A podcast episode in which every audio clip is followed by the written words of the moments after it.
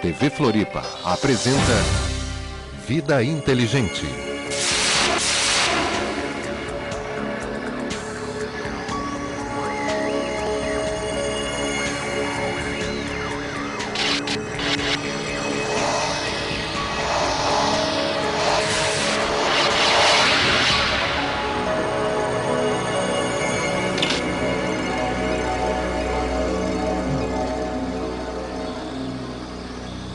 Floripa. Boa noite, Brasil. Boa noite, mundo. Boa noite embaixo. Boa noite aqui em cima, em todos os lugares. É, hoje eu vou começar dando os abraços, que temos muita gente hoje para mandar abraço. Encontrei essa semana, para grata surpresa, o Roberto Ferreira, lá do Abrão, e a sua família, que diz que adora o nosso programa. Mandou um abraço para você, para todo mundo. Um abraço para Marlene, para Isis, para Silvia, lá da Araruama. Uh, para Ana, para Flaviana, para Eliana de Cruzeiro, o venerável, venerável, eles, acho que eles não querem que cite o nome, mas tudo bem, o venerável Fernando, lá de Já Cruzeiro. é uma discreta, não é mais secreta. É, mas eles. então, esses nossos queridos irmãos e todas essas pessoas que nos assistem todas as quintas-feiras e que depois nos descrevem e que fazem com que a gente fique nessa grande fraternidade que vai se dispersando com o advento da internet também, que é maravilhoso. Ah, também não posso deixar de lembrar, de esquecer, é, a Miriam Freitas, nossa querida irmã de Cruz Alta, que é original do Alegrete, que de, queria estar aqui hoje, mas está impossibilitada pelo lugar que está hospedado. Um grande abraço, um fraterno abraço. Fique conosco aqui. Bom, antes de eu apresentar o nosso convidado, que vocês nem desconfiam quem seja, o tema que eu escolhi hoje até meus filhos falaram: opa, hoje nós vamos assistir, pai. Em três anos, que nós vamos completar agora, esse vai ser um dos poucos programas que eles querem assistir depois. Né? Porque eles têm as noitadas deles, eles têm as atividades, e muito dificilmente assistem o programa do pai, apesar de estar também gravado aqui. Mas tudo bem. Mas hoje o tema chamou a atenção deles. Porque eu disse: ó, hoje o que eu vou abordar são os mistérios do sexo. Aí eles se assustaram: pai, o que, que você vai falar sobre os mistérios do sexo? Assim também os nossos amigos quando eu disse que o tema que nós íamos abordar hoje seria os mistérios do sexo, acharam estranho. Falei, não, vocês podem ficar sossegados que nós vamos, assistam, porque nós vamos falar de uma forma que era outrora oculta. De toda forma, nós vamos mostrar, vamos mostrar, podemos chamar de genealogia do sexo? Não. Não, perfeito, 1 a 0 para mim. Não podemos chamar de genealogia do sexo. Então nós vamos mostrar como começou tudo, o, o, o, sexo, a origem dele, a origem do mundo. E hoje eu trouxe uma colinha porque não dá para fazer sem colinha hoje. Então nós vamos acompanhar, porque senão nós vamos nos perder. Então, você que também que vos. Ah, outra coisa, quem vai dar o agradecimento é o nosso convidado, Jorge Antônio Ouro. Boa noite, Jorge. Boa noite, Você está bom? Tudo bom, tudo. Tá Você viu? tudo Hoje ótimo. eu fiz, deixei para que o público ficasse pensando quem será o convidado do, do grego hoje. É, né? não tinham nem ideia que era você. Não, eu falei, nem eu não tenho ideia Então, de quem seja. E hoje vocês estão vendo aqui também. Quem que nós temos que agradecer hoje, Jorge? Ao Amarildo Esbrícia, em Curitiba, nosso grande amigo Amarildo, que mandou o banner do Vida Tá Hoje Inteligente um novinho, banner novo aqui, aqui atrás, é, fresquinho. Um grande abraço É, para ele. um E também eu deixo você por sua conta hoje você cumprimentar a nossa plateia aqui também, né? É, por favor. Né? Não, por sua conta, eu falei, ó, seu Alvin, né? Nosso querido Vitor, a esposa. Então tá aqui. Se você quiser participar, você vem aqui. Nós continuamos sem A Luísa. a Luísa, sem condições de caracteres. Então, 3222 1137, se você não mora aqui, 48 na frente, se você está lá fora, a minha amiga Cristina, lá de Barcelona também, você liga com 55 na frente. 55 48 3222 1137. Bom, já se passaram cinco minutos nessa minha apresentação. Só de abraço. Só de abraço. De abraço, mas é Criar ambiente. a preparação, exatamente, Criar tudo isso ambiente. aqui, né, os ingredientes. E agora, como bom distribuidor, como bom meio de campo, passo-lhe a bola. E agora você Aí, aí dá nome, porque eu nunca joguei futebol. não, mas tudo bem, pode é, ser qualquer coisa, não, né? Eu, sim, você está cumprimentando todo mundo quando está começando o programa, né? O pessoal de cima, hoje você falou do meio, embaixo, tá, aí tem que mandar abraço pro pessoal também de, do meio e de baixo, que o pessoal já está criando uma, uma relação afetiva. Não, mas eles sabem, eles é. sabem isso aqui, eles sabem que é, é transcendente, né? Nós estamos falando de coisas de cima, então eu tenho que usar o linguajar daqui de cima. Porque o, abraço lá de baixo, vamos dizer, é em outro tipo de abraço, né? É por, é por energia, essas coisas. Então, Não, tem, tem abraço de abraçar Tem também. abraço de abraçar? Tá bom, quem sabe. Então vamos lá, Jorge. Porque tem três que não tem físico, um que tem, três que não tem físico, a toda aqui em cima, e o que tem abraça. Bom, aproveitando que você falou assim, a gente, para entrar no assunto da questão da, da ambiência, né? Veja que o que a gente tem feito aqui nesses encontros, né? Essas Vamos fazer três anos, hein? Daqui a pouco. Semana hein? que vem, não. Semana que vem. Não é? 28 de setembro de 2005. Ah, na outra, é. 28 de setembro de 2008. É. Então, o que a gente tem feito aqui é, é geração, é criação, né? E o processo de criação que a gente tem feito aqui é semelhante ao processo de criação mental para produzir elementais e de criação sexual para gerar seres no plano, no plano físico. E a, a o que a gente falou aqui agora, porque eu estou falando da questão de criar ambiência para a gente conversar, né? O, o, criar ambiência, quando dois seres vão gerar uma criatura, né? Aí então implica em transmissão de hálito, né? É, e esse, essa transmissão de hálito, essa transmissão dessa vitalidade, ela abre os centros elétricos, eletromagnéticos e vitais do organismo das duas criaturas do elemento é, da hierarquia feminina e do elemento da hierarquia masculina, para daí então gerar o, o novo, né? E, e esse é, compartilhar o hálito e abrir as embocaduras do corpo, né? Os é, é, chakras, essas coisas assim, ele implica também em uma é, homogeneização, uma harmonização dos corpos vital, astral ou do que se conceitua como aura, né? Então, quando os dois atingem um nível tal de similaridade, entrelaçamento elétrico, eletromagnético, vital, astral, kármico, aí então é hora de produzir a nova criatura. Então, isso só para explicar, para comentar isso que você falou, de a gente criar a ambiência para começar a conversar. Perfeito. O processo é exatamente o mesmo, só que aqui a gente está criando seres é, mentalmente. Então, isso é bom. Isso é ótimo. Para quem prestou atenção, eu descrevi como é que é o processo da geração adequada Perfeito. de assim seres nós humanos. Nós criamos né? aquela egrégora, né, que a gente chama, aquele, aquela mesma, uma mesma sintonia. O que nós sentimos aqui, você certamente está sentindo em casa, é como se isso aqui fosse uma grande sala e estivéssemos todos reunidos. É, independente é. dos níveis que nós conversamos é que, aqui no começo. O, o, o transmitir alguma coisa para alguém, que a gente tem tentado fazer aqui, é desmitificar, desmitificar, nos divertir, eu me divirto ah, um monte, é, e transmitir para vocês esses aspectos, essas nuances de realidade que a gente experiencia, né? Só que o transmitir não é eu levar alguma coisa até vocês ou levar alguma coisa até você, é eu levar você até onde está aquilo que eu estou falando. Então a gente serve só como um caminho para que quem nos ouve, para que nós mesmos nos defrontemos com aquilo que está sendo verbalizado. Então quando a gente vem aqui e fala da agarta, não está falando simplesmente da Garta, nós estamos levando vocês até a Garta, a gente leva e larga. Assim, agora, ó, agora entre vocês e a Garta, se virem. Perfeito. Dali para frente cada um faz seu caminho. Perfeito. Isso é transmitir.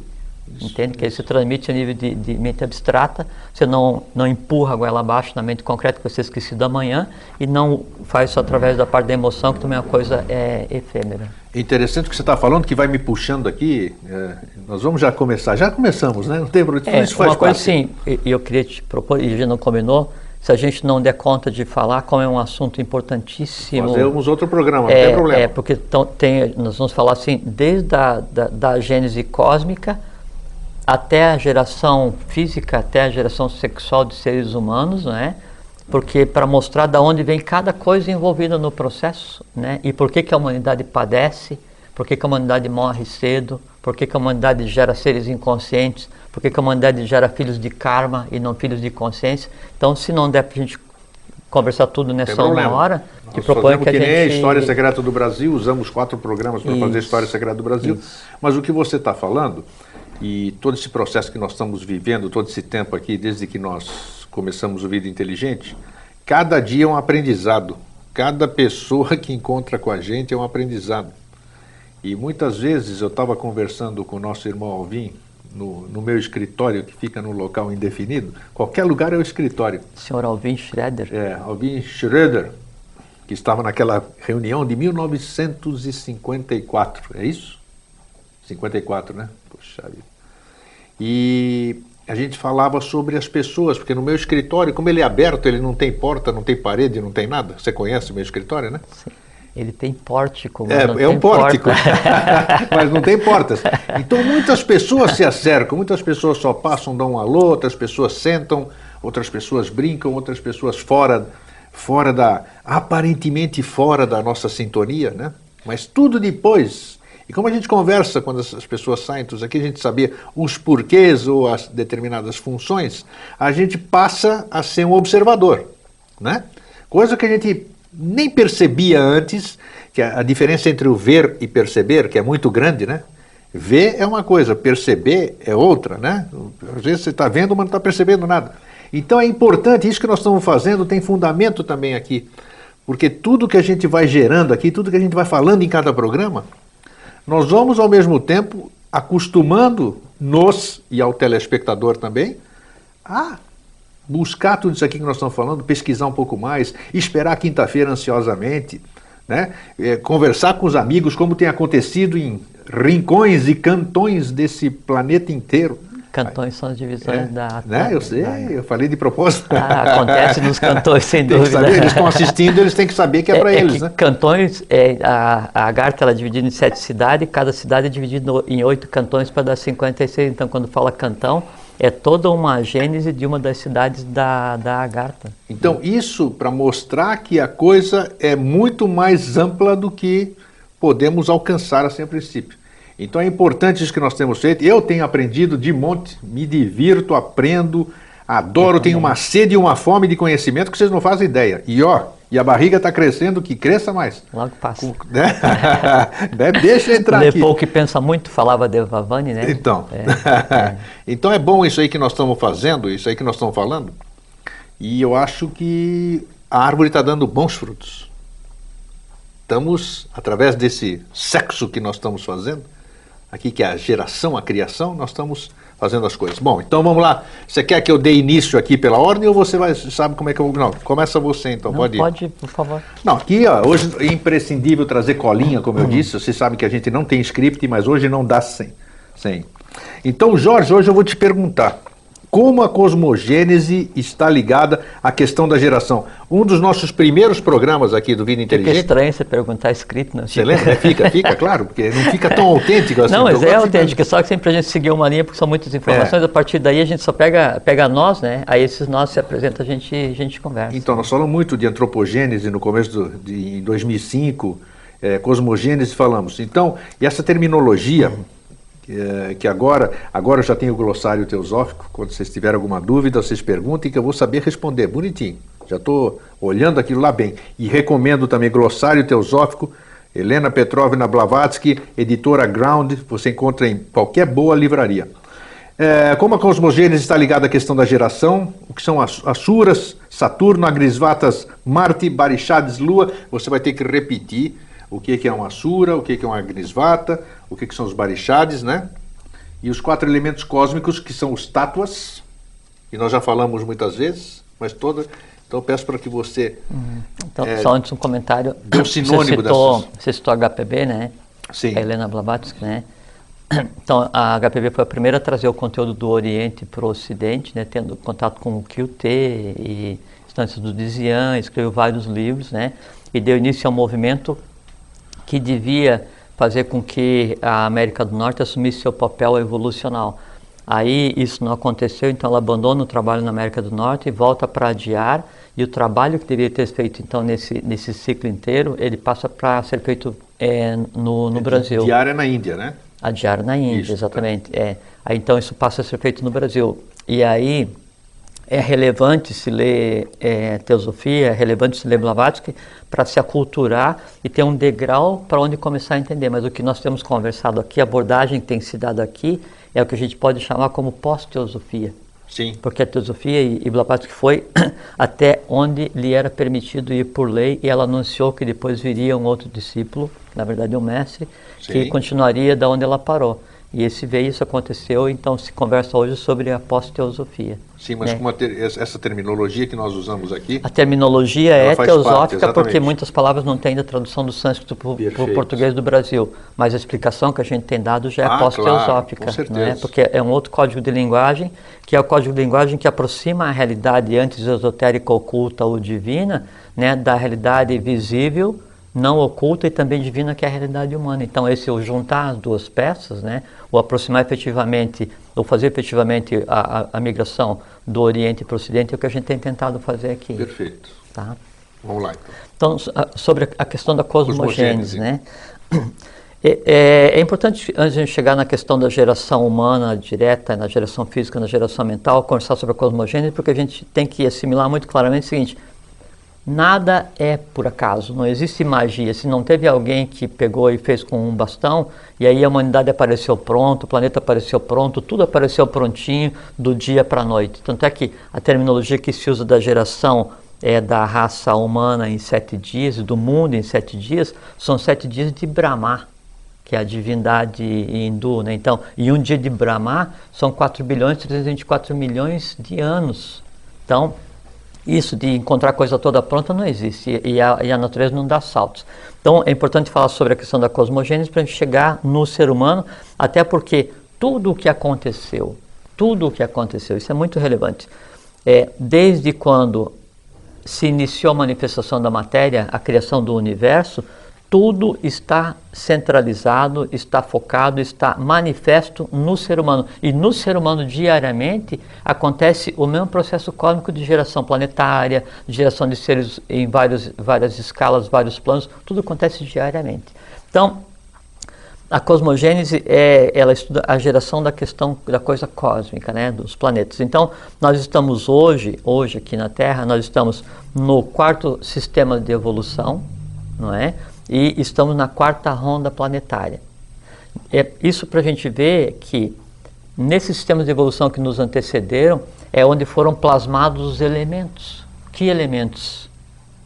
Ar, água, fogo e terra. Isso não aconteceu, não, assim, não apareceu por acaso. Não é que nós nascemos há, como fala a ciência, como o Sapiens nasceu há 50 mil anos e a Terra existe há um bilhão de anos, ou sei lá quantos milhões de anos, e já nasceu tudo prontinho com ar, água, fogo, terra, o homem, não sei o quê, o macaco, aquela confusão toda, aquela é, história toda que se conta, né?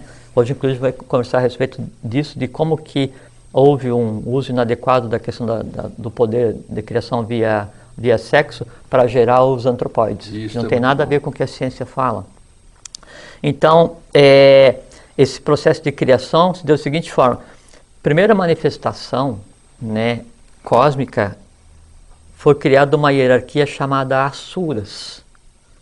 Os Asuras é, se desenvolveram e se dividiram em outras hierarquias que a gente fala em seguida, mas teve como resultado de evolução a criação de um elemento físico no qual navega hoje toda a questão da criação, né, que é o ar.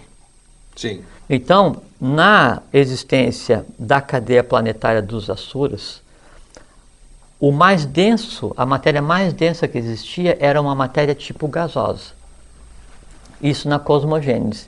Quando a gente projeta isso na antropogênese, que é a geração daí já do ser humano nesse planeta que nós estamos agora, a gente vê que a raça bórea, que foi a raça que existiu na calota polar norte, o corpo mais denso dessa raça era aéreo, era uma, uma, uma substância gasosa replicando, quer dizer, imitando a mesma substância da primeira hierarquia cósmica que foram os Asuras.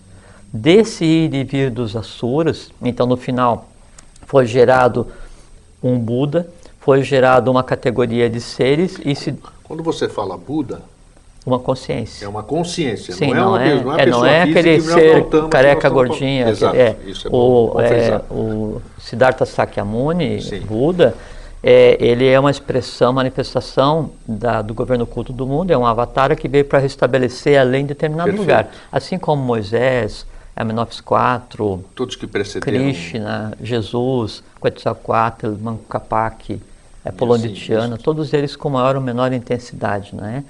Então, os Asuras geraram a cadeia né, e tiveram como resultado a geração do ar. Então o elemento ar foi criado. Onde é que foi criado o elemento ar? Teve toda uma cadeia planetária onde o conjunto de seres existiu e gerou, teve como resultado uma ambiência, o ar. Sim. Tá certo? Bom, Asuras. Depois dos Asuras, aí então eles interagindo e os Asuras na nossa cadeia planetária, eles é, aconteceram no que a gente conhece hoje por planeta Saturno. Como é que é? Repete. Sim. Os Asuras eles fizeram parte de uma cadeia planetária inteira, um sistema de evolução. tá. Aí, dentro da lei da, da reciprocidade e de sempre replicar no seguinte que acontece, se projetam na nossa cadeia planetária agora, né, desenvolvendo o equivalente né, no planeta Saturno. Então, Saturno, vai perguntar assim, qual o primeiro planeta do sistema solar que teve vida? Saturno. Opa, tá. Isso aí é uma informação relevante. O primeiro planeta do sistema solar que teve É, vida é, foi nós temos Saturno. um sistema de evolução que teve vida. Saturno, né, onde estiveram os Asuras. Uma vida do jeito que a gente conhece, que tipo Não, de vida? é isso que eu Ah, disse, isso que eu disse. O corpo mais denso dos Asuras Era gasoso. o ar gasoso, O ar. exatamente. E, e não é assim que eles eram humanos em forma gasosa, não. Eles eram consciências onde o corpo mais denso era esse. Então não tinha Perfeito. físico, vital, astral, Tá. mente concreta, não tinha nada, era gasoso. Disso então saiu um conjunto de consciências e um resultado. Esse conjunto de consciências se projeta no planeta seguinte para dar início à segunda raça dentro dessa, dessa nossa cadeia, na, dentro de onde está inserido a Terra hoje. Essa segunda, esse segundo grupo de consciências né, que se desenvolve, aí se desenvolve em Marte. O pessoal Marte. adora Marte, né? É. É. Então, em Marte se desenvolve a hierarquia dos Agnisvatas. Agnisvatas. O que, que são? O que, que é a hierarquia É, dos Agnisvatas? é, Agnisvatas é quando então eu desenvolvo a hierarquia que a gente conceitua como hierarquia masculina. Sabe? Hierarquia positiva masculina ligada à questão do fogo. Então pergunta, qual que era o corpo dos seres que habitaram em Marte? Flogístico. Fogo. Fogo. Não flogístico, o flogístico vai ser Ah, esse, sim, tá, tá. porque o flogístico besteira. vai ser esse fogo consciente depois de passar Perfeito, pela então Terra. é Aí é um consciente divino. Na vinda era um, um, um fogo inconsciente, se bem que também é um fogo frio, mas não com padrão total de consciência que ele só é adquirido depois que passar por aqui e subir novamente. Entendi. Entende? Tem razão. Agnis Vatas. Então, corpo mais denso, fogo. Tá? Ah, sim, que daí vem o Agnis, vem de fogo, Agnisvatas. Tá Sim. certo. E de onde vem o Perfeito. culto, o culto ao fogo, o culto solar, tão erroneamente depois eh, des- desvirtuado para a questão dos ritos eh, sexuais, né, tanto fálico quanto iônico, né, vem da questão do, das duas hierarquias, Agnisvatas, que é o masculino, que é o fogo, e depois o feminino, que a gente vai falar em seguida, que são os barixades. Tá. Ah, então, o que, é que eu tenho desse resultado, dessa hierarquia? Eu tenho também um, um resultado, um Buda, que depois ele se projeta também né, na- na- aqui na Terra, e eu tenho uma cadeia de seres. Só que assim, sempre a cadeia anterior, sempre os, os seres anteriores, eles interferem na seguinte, e a gente já vai ver como é que nós chegamos daí na questão hoje da geração sexual. Então, as suras interferem daí Asura, Saturno, Saturno, Agnisvatas, Agnisvatas Marte. Marte. Então, a essência de, desses seres de Saturno, eles vêm e vão interagir em Marte. Então, tem duas hierarquias interagindo no mesmo planeta. Sempre assim. O que acontece? A hierarquia dos Agnisvatas no que seria equivalente à superfície e a hierarquia dos Asuras agindo de dentro para fora, como a gente tem hoje na Terra, a mesma coisa. Terminou esse processo dos Agnisvatas, né? então eu tenho como resultado cósmico, tenho como resultado físico, visível, o fogo. Sim. O fogo físico e o fogo, em- o fogo enquanto ser, enquanto inteligência, tá certo? Bom, aí depois eu vou para o que seria o terceiro planeta dessa nossa ronda planetária. Lua. Terceiro planeta, É, Lua. sim. Preste atenção nisso aí, essa informação. É, então assim, aí na Lua começa a interagir então Asuras, Agnisvatas e, E? se desenvolve o que são, o que é a hierarquia feminina, Feminina. ligada à água, que seria o terceiro elemento, então ar, fogo, água, que é, que é a hierarquia dos barixades. Chamam Pitris barixades, pais barixades, porque eles é que deram a primeira camada de corpo físico para a gente existir como é hoje. Se desenvolve então todo esse ciclo dos barichados na Lua, só que acontece o seguinte: em determinado momento, esse, esse, essa evolução da terceira, da terceira cadeia, que seria a cadeia lunar, ela passa por um problema cósmico, que não vem ao caso agora a gente comentar, rasga-se né, essa evolução, essa, essa sequência evolucional dos barichados, a essência desse ciclo se projeta imediatamente naquilo que viria a ser a Terra, que é o que a gente conceitua hoje como Shambhala. Tá?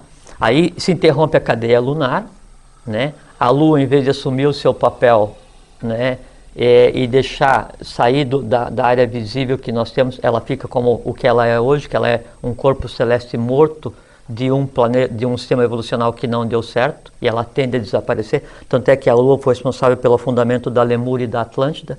A Lemúria afundou porque um pedaço da Lua caiu na Lemúria e a Atlântida, o que fez com que afundasse a Atlântida, então foi a queda de um pedaço da Lua pelo mau uso das energias na questão da luta entre as sete cidades. Estou falando de pedaço físico. Físico, físico, sem dúvida. Tanto é que é, no, no Popol Vuh, quando eles descrevem é, a catástrofe que afundou é, a, a Atlântida, Poseidon, então eles falam que no mês 11 do mês Can, do Huactal, um pedaço da estrela Baal caiu na Terra. Né? E é um pedaço da Lua que caiu. A Lua ela tende a desaparecer totalmente porque ela está fora do contexto, ela é um resto que não deu certo.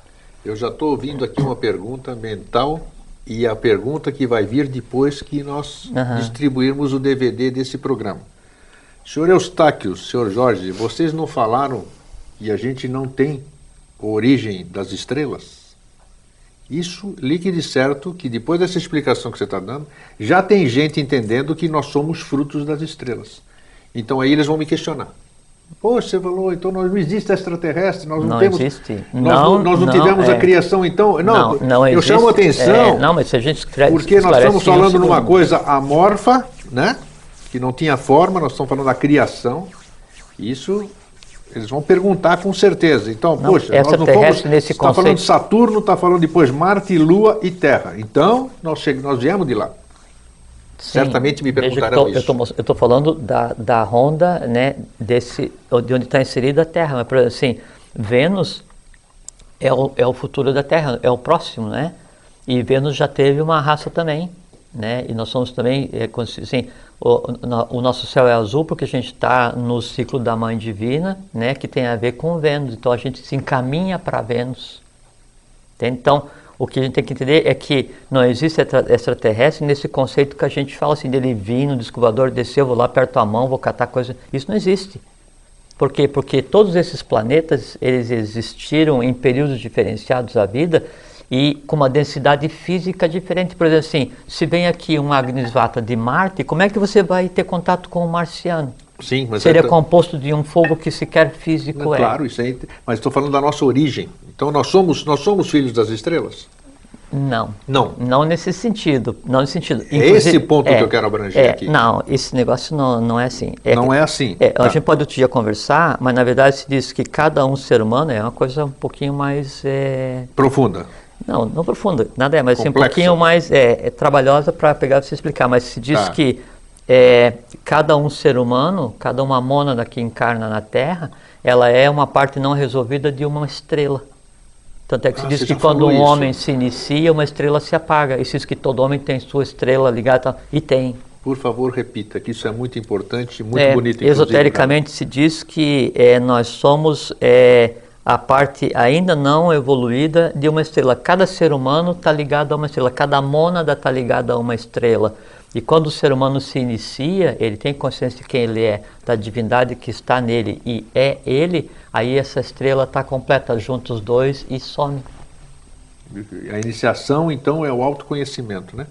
A iniciação é contemplar a divindade em si mesmo, em si próprio, exteriorizar perfeito. a divindade para que daí a vida energia se transforme em vida consciência e em você contemplando você mesmo, nada mais há para ser feito. Interessante. É a alquimia. Alquimia. É, tá. que nós vamos falar Nós vamos hoje. falar. É. Vamos lá. Bom, paramos nos barichados. Perfeito. Aí, então, é, nesse momento que acontece a queda da cadeia lunar, isso se projeta e se transforma no que é Shambhala hoje. Então, as suras, agnisvatas e barichados se projetam é, é, no interior da terra, fazendo chambala e dando o início ao que seria o fruto, que seria a agarta depois, tá? Aí terra, a Terra já Terra, era um terra. planeta formado. Formado, Formado, ígneo. Ígneo. Sim, Ígneo. aí- ígneo ainda não pronto para Ah, ser. não pronto, não, tá. não. E Shambhala se projeta aqui já na hora. Aí a Terra vai ser preparada para ser o que ela é hoje. Aí então a gente passa para comentar, em vez da cosmogênese, passamos para comentar a antropogênese. Antropogênese. Tá.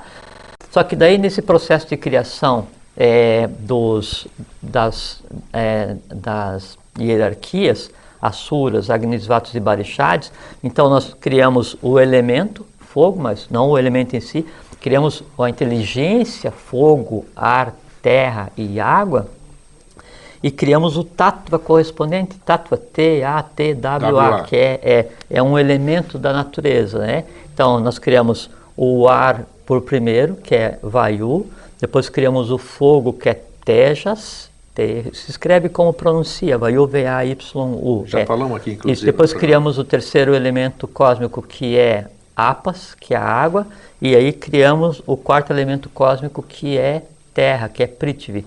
Só que cada um desses elementos, ele também tem a divindade associada a esse elemento, que assim, o que seria o Deus cósmico desses elementos que está acima do Tattva, que seria a questão do Tattva cósmico.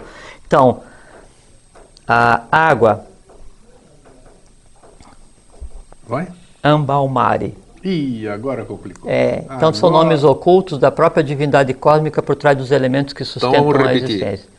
Água, Água, Ambalmari, Ambalmari. Ambalmari. Tá. É.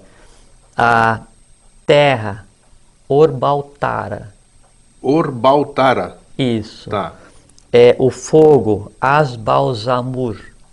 Asbalzamur. Isso. Tá. E o ar, Itabalalai. Itabalalai. Isso. Então, esse, Esses nomes têm alguma coisa a ver com. não- Esse aí são nomes ocultos, não tem nada a ver com linguagem tupi, essas coisas que nós falamos Não, outra vez. são- nada a ver. são tá? nomes esse último tinha Ita no meio e eu pergunto por causa disso. Não, nada a ver. não, Então não, tá. não tem. Desassociado do. Totalmente. Tá. É, é, esses são os nomes das divindades que são a essência cósmica de tal. Então, assim, qual é o nome da essência cósmica do fogo? Asbalzamur. E esses quatro seres aí então se manifestam nos quatro Maharajas, nos quatro Kumaras, nos chamados quatro rios sagrados, nas quatro direções cardeais e, por exemplo, Quais são os quatro rios sagrados? dos, dos quatro Maharajas, fala das cores, Ah, né? sim, tá. E depois, por exemplo, se manifesta esses quatro nos quatro canais de comunicação onde circula o sangue através do cordão umbilical. Né? Então, tudo, tudo o que acontece cosmicamente tem eh, representação e está ligado diretamente ao ser humano. Ou está ligado ao ser humano, ou ainda não foi desenvolvido. Tá? Então, cosmicamente criamos os elementos e criamos seres. Bom, por que nós estamos conversando isso? Para mostrar que daí todo esse conjunto de forças, todas essa, essas potestades, todas essas hierarquias, elas durante eras sem fim, eras sem conta, elas foram se desenvolvendo para gerar sempre o mais aprimorado.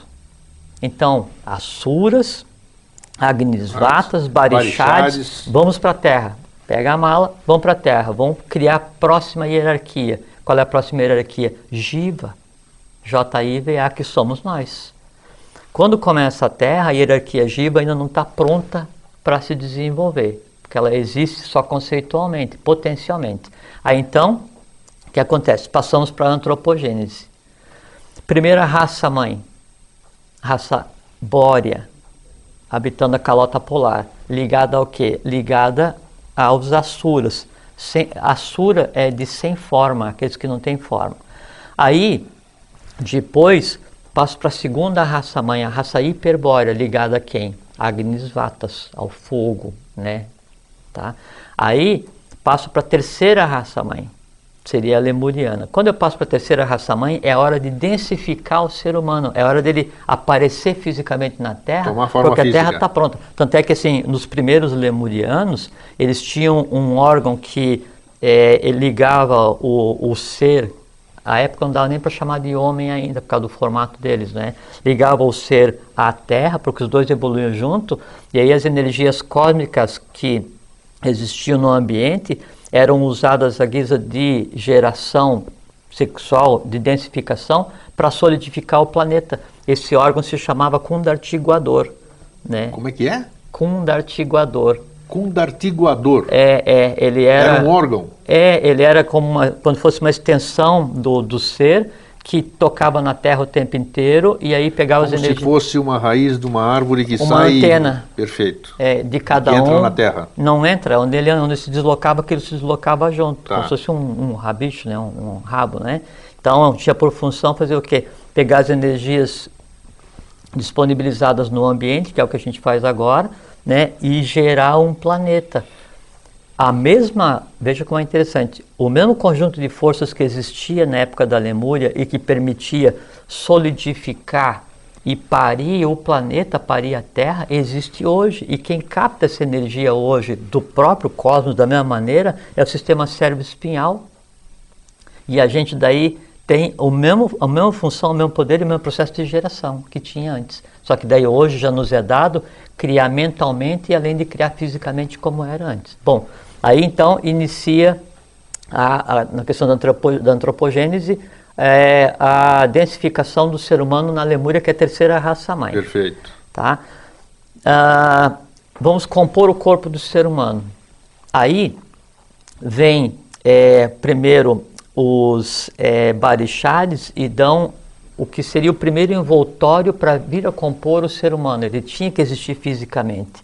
né? então eles dão o que se chama de duplo etérico. Né? É, seria uns, assim, o- o- uma primeira forma do corpo vital Um para o ser humano um, um, um- é um modelo, um esboço que seria o corpo vital para o ser humano.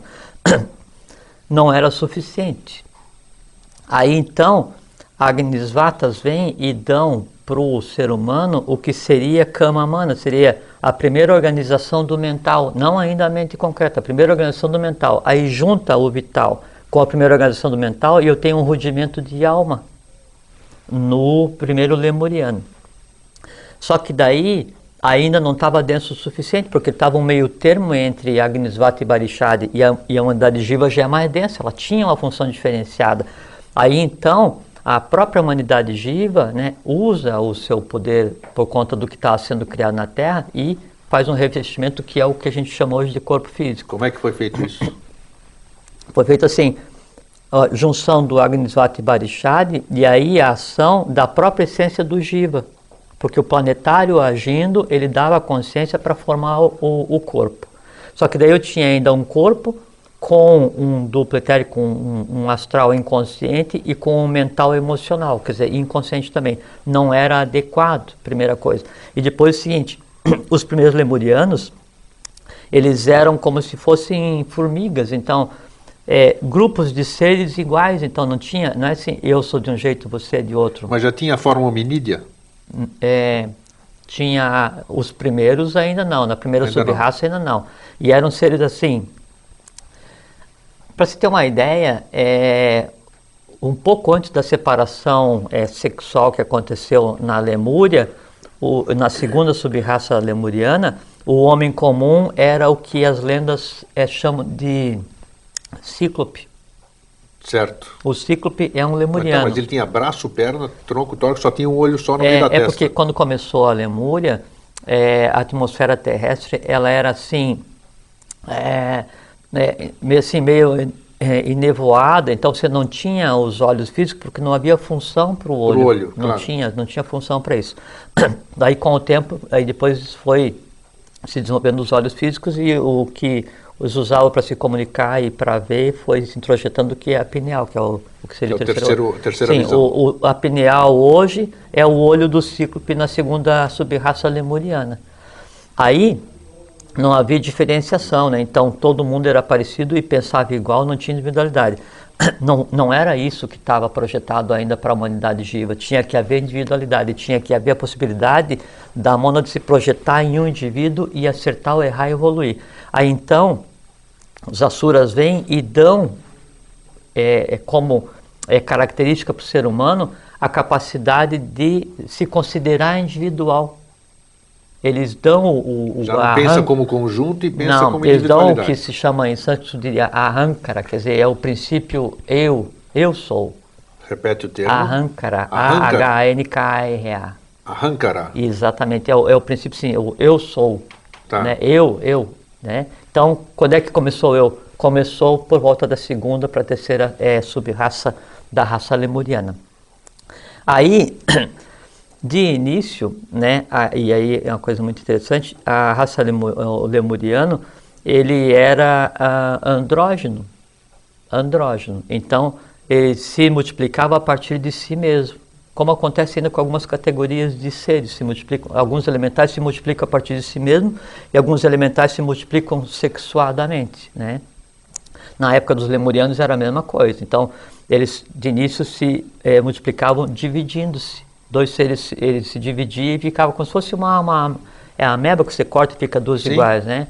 O lemuriano fazia a mesma coisa, se dividia e se multiplicava, sem consciência, sem nada ainda. Não era ainda o que se desejava, porque havia que se plasmar na, na face da Terra, para a humanidade evoluir adequadamente, os dois princípios, Agnis Vatas e Barixades, hierarquia feminina e hierarquia masculina. Aí então evolui mais ainda a raça lemuriana, no início da terceira raça, e o andrógeno passa a ser hermafrodita. Então eles assumem hermafrodita Agnis Vata, hermafrodita Barishad. Eles são homem e mulher com tônica mulher, tônica feminina, masculino e feminino, não é mulher, masculino e feminino com tônica masculina. E se autorreproduzem também. Não havia reprodução sexuada.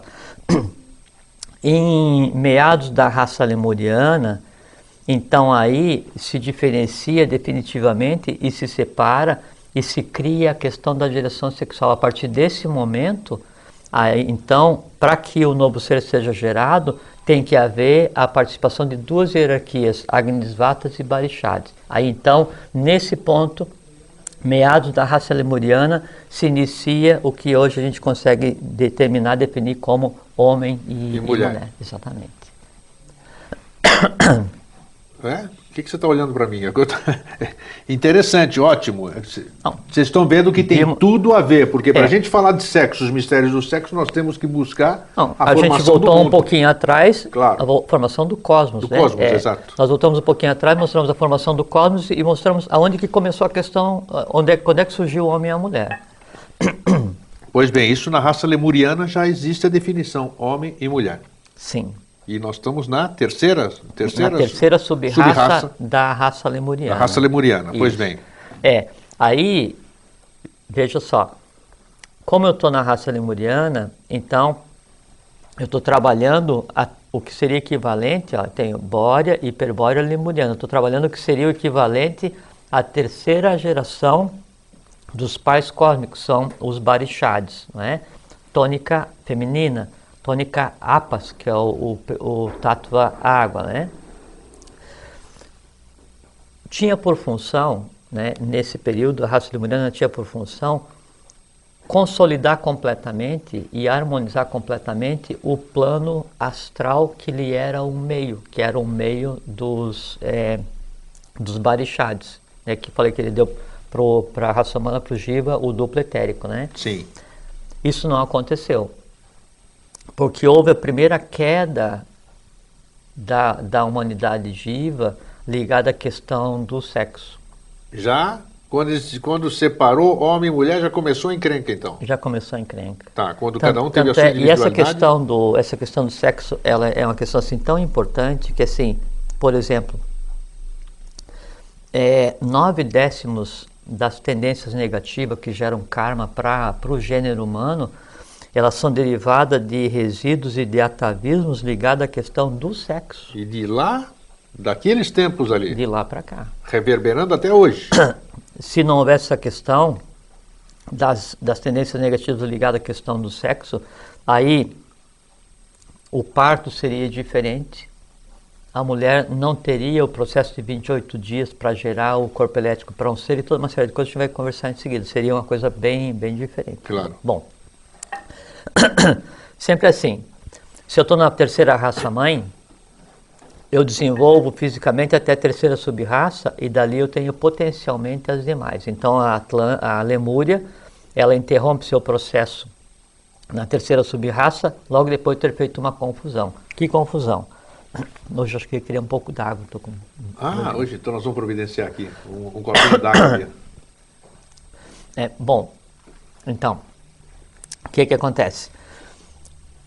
É, tinha um determinado tipo de, de animais na época da, da Lemúria, isso que a gente vai falar agora contradiz completamente a questão da teoria evolucional, que então, nos coloca é, como sendo descendentes dos macacos, o que é uma, uma, uma um coisa, uma verdade assim. Apesar de que nós temos, pela ciência, isso a ciência, nós não podemos questionar o estudo ali eh, científico, nós temos 99% dos cromossomos são parecidíssimos, claro são iguais, são. né? São... Homem, homem e macaco, hominídeo. Só que é o seguinte, Grego, não é que nós descendemos dessas criaturas, a, eles são filhos dos homens. Os macacos são filhos dos homens. Quando houve a separação sexual, né? Nessa terceira fase da Lemúria. Terceira, terceira fase da Lemúria, o, o, o poder liberado com essa questão, e isso a gente tem que entender muito bem, que, que foi dado a um grupo de seres humanos ainda não preparados, o poder de gerar fisicamente. Pô, Pode tomar a sua água tomar aqui. O primeiro ah, hoje você viu que assim, né? Agora você sabe por que, que eu tomo água aqui. É, qual é, que é o nome do gênio cósmico da água? É, como é que é? Como, é que é? Como, é, que é? é? O público telespectador, é. ligue para cá e diga qual é o gênero. É, é que eu não lembro aqui. Água, Ambalmari. ah, tá é bom. Como é Deus, que é? Ambalmari. Viu como é fácil? Eu só não falei. É o Deus cósmico ligado... Ambalmari. É o Deus cósmico ligado à, à água. Ambalmari. É com L ou com U? L. L. Ambalmari. Já vou correr em casa. Na... Itabalai do ar. Ah, isso está gravadinho. Eu vou ver tudo isso aí depois. Bom, vamos em frente. Aí, que acontece? Ah, quando se desenvolve a questão sexual, vejo que é uma coisa muito interessante, porque daí é dado para uma hierarquia em evolução no plano físico o poder de criar fisicamente um semelhante. Coisa que antes não existia, porque quando eram criados outros seres, eles eram criados mentalmente. A atividade dos Asuras, Agnisvatas, Barixades, criava no plano seguinte sementes que viriam a ser a próxima humanidade. No caso da Terra, a gente cria e a criatura aparece ali, alguns meses depois. Sim. Isso cosmicamente não tem precedente, nunca foi assim. Tá, mas volta na encrenca, eu quero saber o que, que deu encrenca ali. Então, então, quando foi dado aos seres, é, aos lemurianos, essa questão da sexualidade, aí acontece uma coisa muito interessante em dois planos. Sim. Primeiro, acontece a queda dos anjos. Tá. Porque a hierarquia que devia interferir nessa raça humana, né, e aí tem a ver com a queda da própria cadeia lunar também, se recusa a interferir, por quê? Porque a raça humana ainda não está preparada para ter o que deveria ter.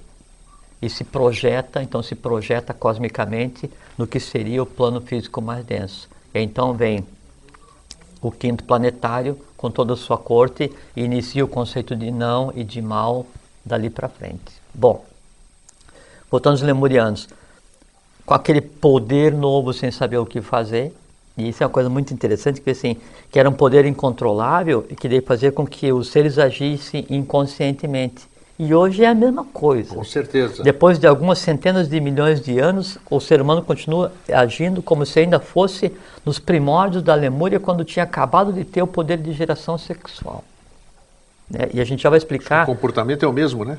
É, não vamos conseguir hoje, mas depois nós não. vamos explicar é, o como que daí essa, esse conjunto de energias ele, ele, ele deveria direcionar para a criação consciente e o ser humano, por não saber o que fazer, acha que aquilo é um impulso sexual. Então, assim, tá na praia, tá bem, diz, ah, pô, tô afim. Aí vai, e não é que o conjunto de coisas dispara um processo para criação mental. Por ignorância, toda esse, essa coisa cósmica que é dada para o ser humano criar mentalmente, criando seres para o próximo sistema planetário, criando venusianos, criando, criando gente para o sexto planetário cuidar, vem e acha que é criação sexual, e aí não é criação sexual, passa para diversão sexual, que é diferente. E o que a gente vai abordar aqui Não tem nada a ver com religião, não tem nada a ver com pecado, não tem nada a ver com erotismo nem com sexualidade. A gente vai mostrar Energia. o porquê que a mecânica né, da criação ela é mal utilizada pelo ser humano e como que ligado a isso está a própria novidade inventada pelo ser humano que é a morte. Sabe? Como é que é? A, a novidade inventada pelo ser humano é o que a gente conceitua como morte. Porque se não fosse assim, o conceito de longevidade, de perenidade, seria parte do dia a dia. Voltamos à Lemúria.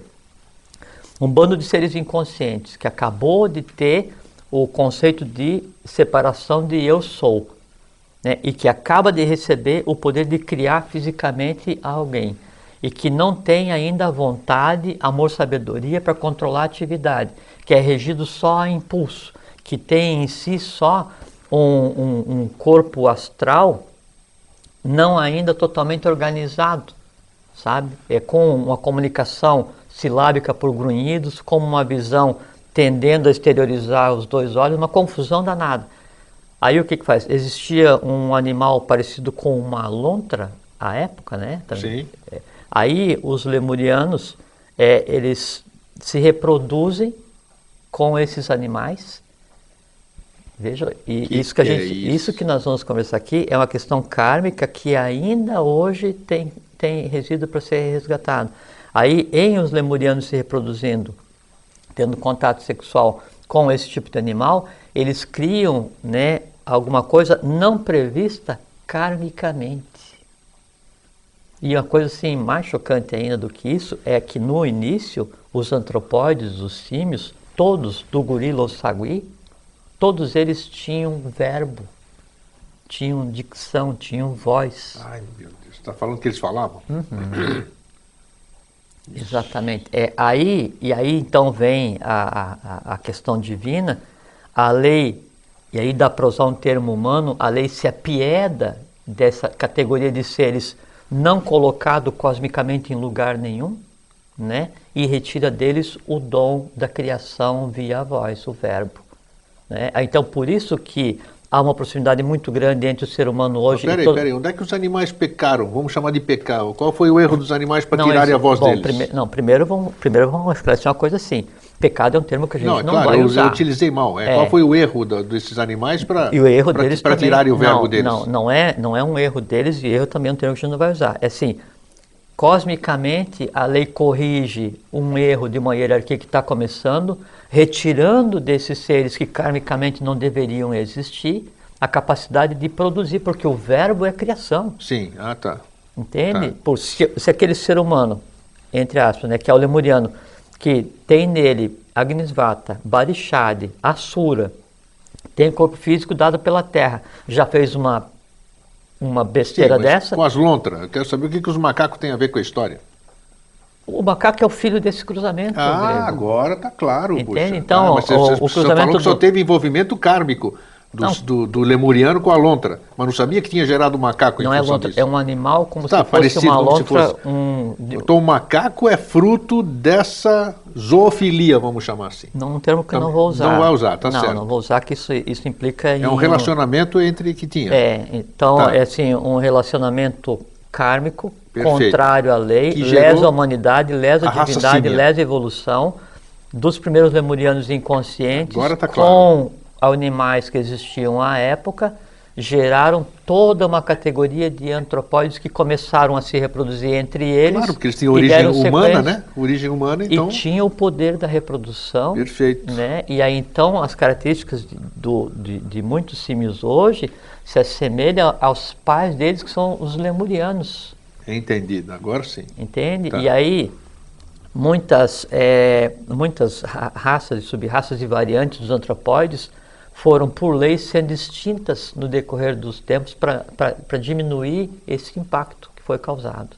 Então foi uma. Vamos, já que você falou de extinção, podemos considerar então que muita coisa foi extinta pela, pela, pela lei, porque deveria ser extinta, vamos dizer, para correção de É, alguma. O termo extinção eh, se aplica quando karmicamente há necessidade de ajuste. Sim, e houve, em todos esses desaparecimentos, houve necessidade de ajuste? Essa que é a, pergunta. Com relação aos antropóides, sim. Tá.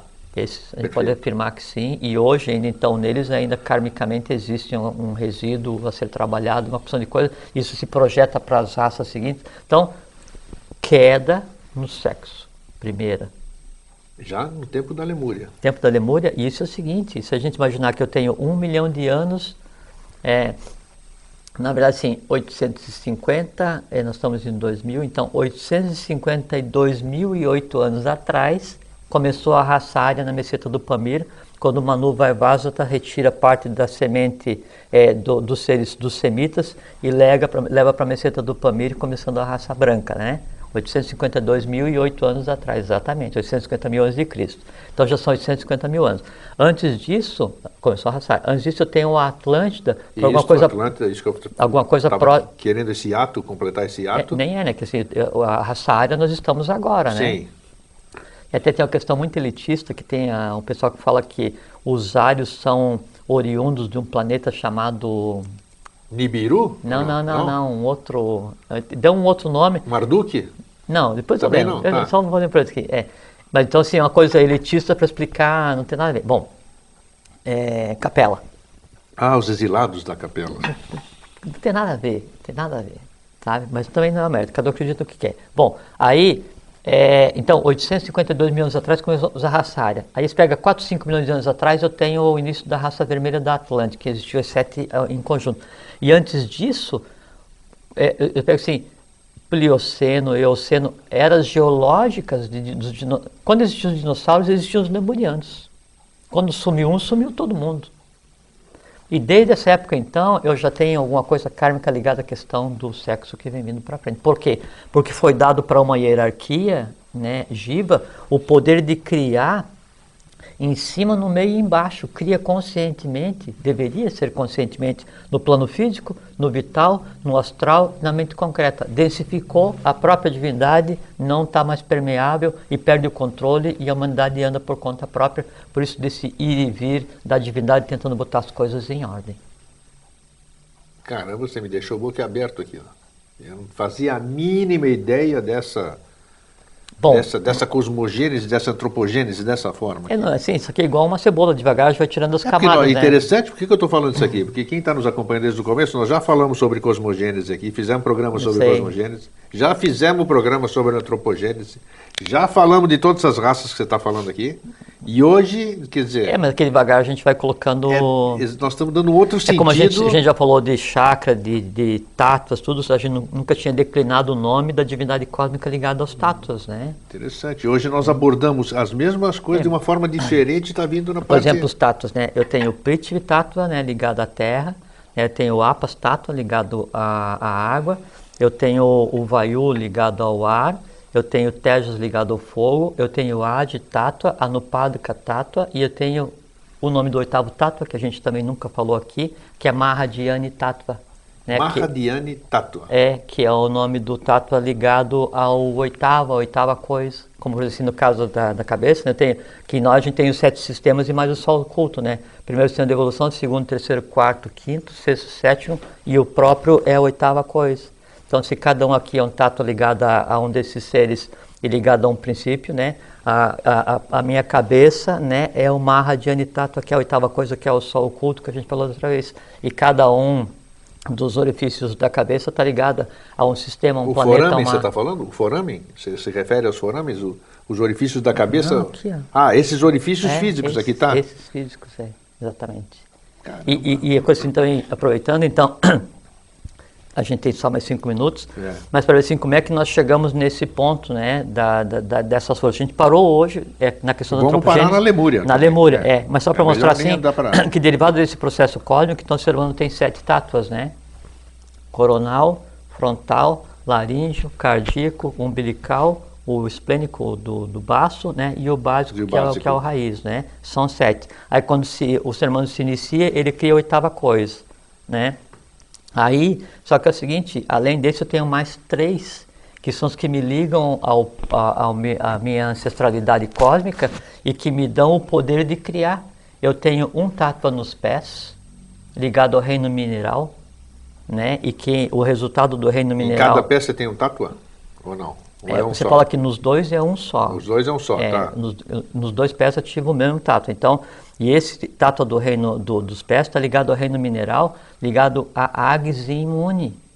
Um Muni, quer dizer, um Buda é, gerado no reino mineral inteiro, ele projeta toda a força dele nos pés do ser humano. Aí eu tenho um conjunto de tatos, o segundo, nos joelhos, né, ligado ao reino vegetal. Magis imune. Então eu tenho todo o poder do reino mineral, todo o poder do reino vegetal. Aí eu tenho um terceiro conjunto de tatos nas coxas, né, que é o Turs imune, que é o reino animal. Então todo o poder do vegetal, do mineral, Tá nas pernas do animal, do ser humano aqui, tá tudo aqui. tudo aqui. Aí então você veja que o vegetal se comunica com o mineral se comunica com o vegetal, o vegetal se comunica com o animal, o animal se comunica e se choca com o hominal. Quando é que começa o hominal? Do muladhara para cima. E aí então eu tenho Agnes imune, Magnes imune, Turs imune, Rabi imune que é o que está sendo gerado agora. Só que daí Rabimuni, como está sendo gerado agora, e como a gente está numa uma precedência, uma não precedência cósmica, Rabimuni tem a contraparte, que a gente nunca falou o nome, que é Taramuni. Taramuni. Sim, então eu tenho Deus Pai e Deus Mãe, Rabimuni, Taramuni, Agnes Imune, Magnes Imune, Turza Imune, ligado aos sete princípios, ligado a cada planeta, a cada raça, dando tudo isso o poder de geração, Maravilha. que é o que a gente chama de sexo. E ó, achei, não, pode parar por aqui, porque estamos em cima da hora, e eu acho que nós paramos bem. Perfeito. Na, na, na, na próxima, na, É, a, a na gente vai abordar é, um pouquinho de embriologia oculta, um pouquinho da anatomia oculta do homem, a questão de cada chakra o que que faz, a questão da ligação daí do, do, do chakra do baço com é, a próstata, com a questão dos ovários no aspecto feminino, o como que essa ligação é feita, o como que se cria mentalmente, o porquê que quando você tem energia você vai criar mentalmente ou sexualmente, como que se cria adequadamente sexualmente, o porquê que foi dado ao ser humano isso. Então, isso tudo a gente vai Isso- tentar colocar na, na próxima exatamente, vez. independente de quantos programas forem necessários, porque aqui nós não temos pressa de nada. É um assunto Temos- relevante porque assim, se a gente conseguir chegar junto, num, num- assim, numa compreensão mínima desse processo, nós resgatamos toda a questão humana da. Lemúria para frente. Então, para a gente entender o que a gente faz hoje, o que, como é que a gente usa o sexo, para que, que a gente faz sexo, tudo isso aqui, nós temos que realmente pegar a coisa desde o princípio para a gente ter um, um grau de entendimento. É. Jorge, então, muito obrigado Obrigado a você. e até sempre. Um fraterno abraço, até sempre, fiquem em paz. TV Floripa apresentou Vida Inteligente.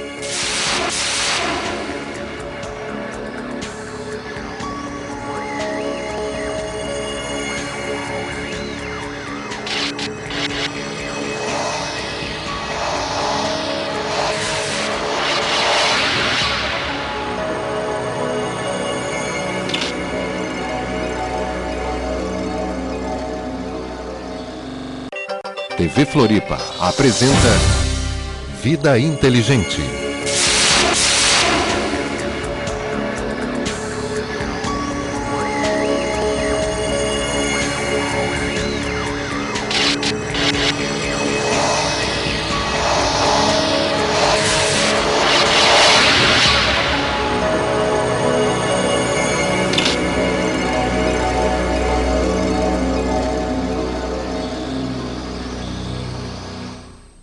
Floripa. Boa noite, Brasil. Boa noite, mundo. Boa noite, Asgard. Boa noite, Duarte. Sabe, esses lugares que a gente conhece bem, pelo menos de nome, né? Cajá. Boa noite, Macaras. Boa noite, Kumaras. Boa noite, Asuras. Boa noite, todos os amigos que a gente está cada vez mais próximo, assim eu sinto. Boa noite, amigos de Itanhandu, no sul de Minas a região da geográfica lá do Triângulo Mineiro, daquela região de Itanhandu, Maria da Fé, São Lourenço, que mais? Todas aquelas cidades que compõem o sistema geográfico Sou mineiro. e sul mineiro. Esses nossos amigos, nosso querido irmão Derneval, lá de Itanhandu, que nos recebeu muito bem. Ficamos lá por mais de três horas, num solo Gina, muito bom, muito gostoso, muito agradável.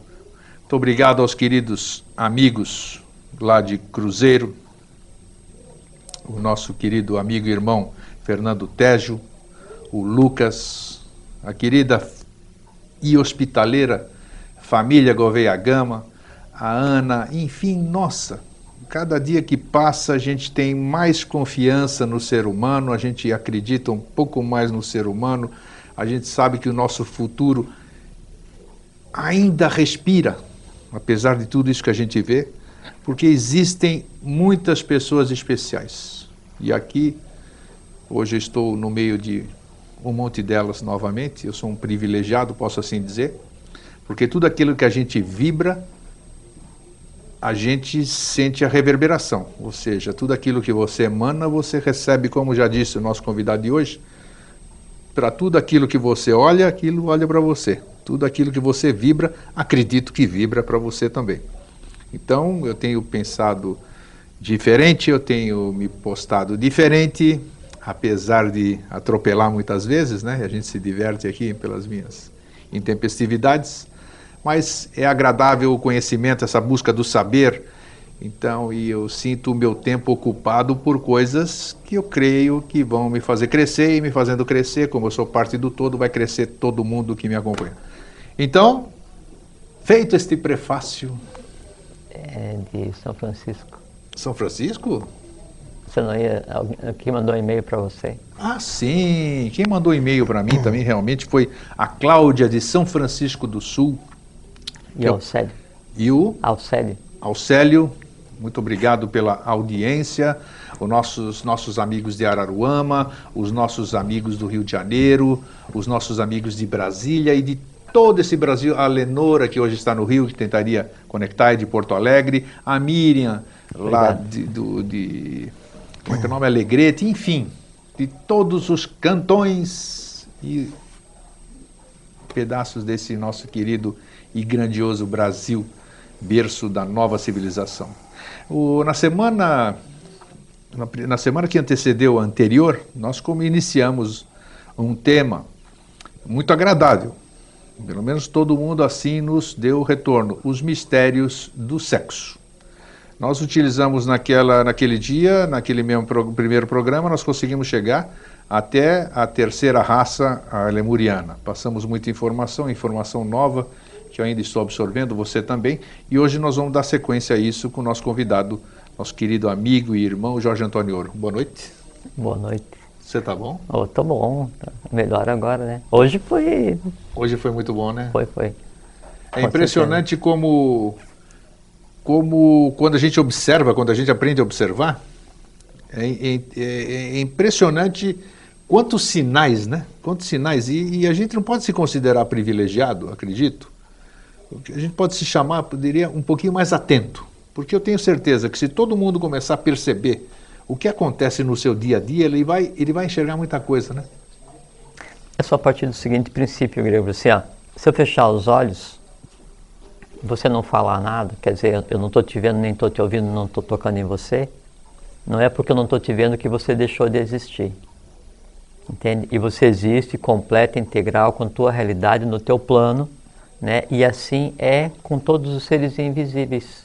Eles coexistem conosco cada um com sua atividade, cada um com seu plano, cada um com seu nível de, de, de trabalho em função da lei, sem que a gente perceba por quê? Porque nós, humanidade viva, né, seres humanos em evolução nesse momento, nós nos limitamos intencionalmente em só, em só trabalhar aquilo que é perceptível através dos sentidos. Se eu não vejo, não cheiro, não como, não toco, não existe. Né? Quando na verdade tudo existe a partir desse ponto que eu coloco como limitante. Então, com relação a você falou de prestar mais atenção, é só não se esforçar para não prestar atenção. Exatamente. É, é, deixar de criar barreira. A gente citou aqui, um, uh, não só uma vez, é, uma da fala do Devavani, do Sexto Senhor planetário, que diz que cada um constrói seu próprio mundo para que o meu permaneça, permaneça ignorado. Quer dizer, para o mundo real, para o dele, né? A gente vive no, no mundo de Maia, a gente criou um muro e vivemos dentro desse muro. A gente só vê o que deseja, né? Só chega até a gente aquilo que a gente deixa. Tipo, fora disso está a realidade. E todo o processo de iniciação, todas as escolas é, iniciáticas, independente do nível, do quão oculto elas sejam, né? É, todos os movimentos do governo oculto do mundo, todos os avatares, todas as vezes que a lei se moveu, desde a época da Lemúria até agora, foi para fazer com que esses muros sejam derrubados, para que a gente tenha consciência de aonde nós estamos inseridos e principalmente de quem nós somos. Né? Aí sim a gente vai ver o que é de real e é completamente diferente do que a gente vê no dia a dia. Dito isso, né, que um belo Dito preâmbulo hoje, nós tivemos um isso. belo preâmbulo. Né? É, nós paramos a semana passada, nós tínhamos falado, paramos na terceira raça, né, na, na Lemuriana. Você lembra onde é que nós paramos? Sim, no nosso perfeitamente. Primeiro programa? Uhum. Então tá, e aquilo, olha, muita gente, até meus filhos que estavam curiosos, lembra que eu falei, puxa, oh, vocês vão abordar esse assunto? Me uhum. interessa muito.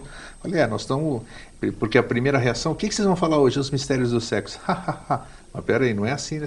Ah, eu sei, eu sei, porque vocês não falam, já, já temos pelo menos, eles já têm ciência de que a gente não vai falar nada que, não, que, que seja é, jocoso, é, o lado pejorativo da coisa. Então realmente criou-se uma grande expectativa, satisfizemos as pessoas que nos assistiram na primeira semana. E creio que hoje nós vamos completar com aquilo nós vamos que... falar a realidade. Exatamente. As pessoas vão se satisfazer ou não na medida de suas expectativas. Né? Exatamente. Né? E podem se desiludir, mas só se desilude quem já está iludido. Então não se iludam. É só a realidade, nada mais. Então isso foi muito bom né? e eu acho que hoje nós vamos dar uma bela continuidade. Então vamos seguir? Vamos então. É, nós Antes de começar, acho que está com o tá volume com, da TV, com um né? retorno tá com muito retorno, grande, só um né? pouquinho ali. É. é porque no, nossa ideia sempre foi, nossa proposta sempre foi de desmistificar, desmitificar e, e, e tentar dar para cada um uma, uma semente, um entrelaçamento com a realidade para que a partir daí cada um encontre o seu caminho, Isso. não é? Então, quando nós nos propusemos na semana retrasada a iniciar, começar a falar sobre essa questão dos mistérios do sexo, nós começamos a partir da, da início, do início da gênese humana para mostrar, afinal de contas, onde surgiu a questão do sexo, para ver o, o, como, o porquê que isso é uma questão que a humanidade tem que trabalhar e como que isso pode ser trabalhado agora. E hoje, se der tempo, a gente vai falar pelo menos algumas coisas que eu tenho certeza absoluta que deve mudar o comportamento de quem estiver nos ouvindo com relação a isso de agora até o final da vida deles. Opa! Sabe? Muito bom isso. É, então, assim, é, e são coisas simples, né? mas que têm uma, uma importância muito é, significativa aí no, no conduzir a vida diariamente e no adquirir e, e resgatar o karma que está envolvido com relação a isso.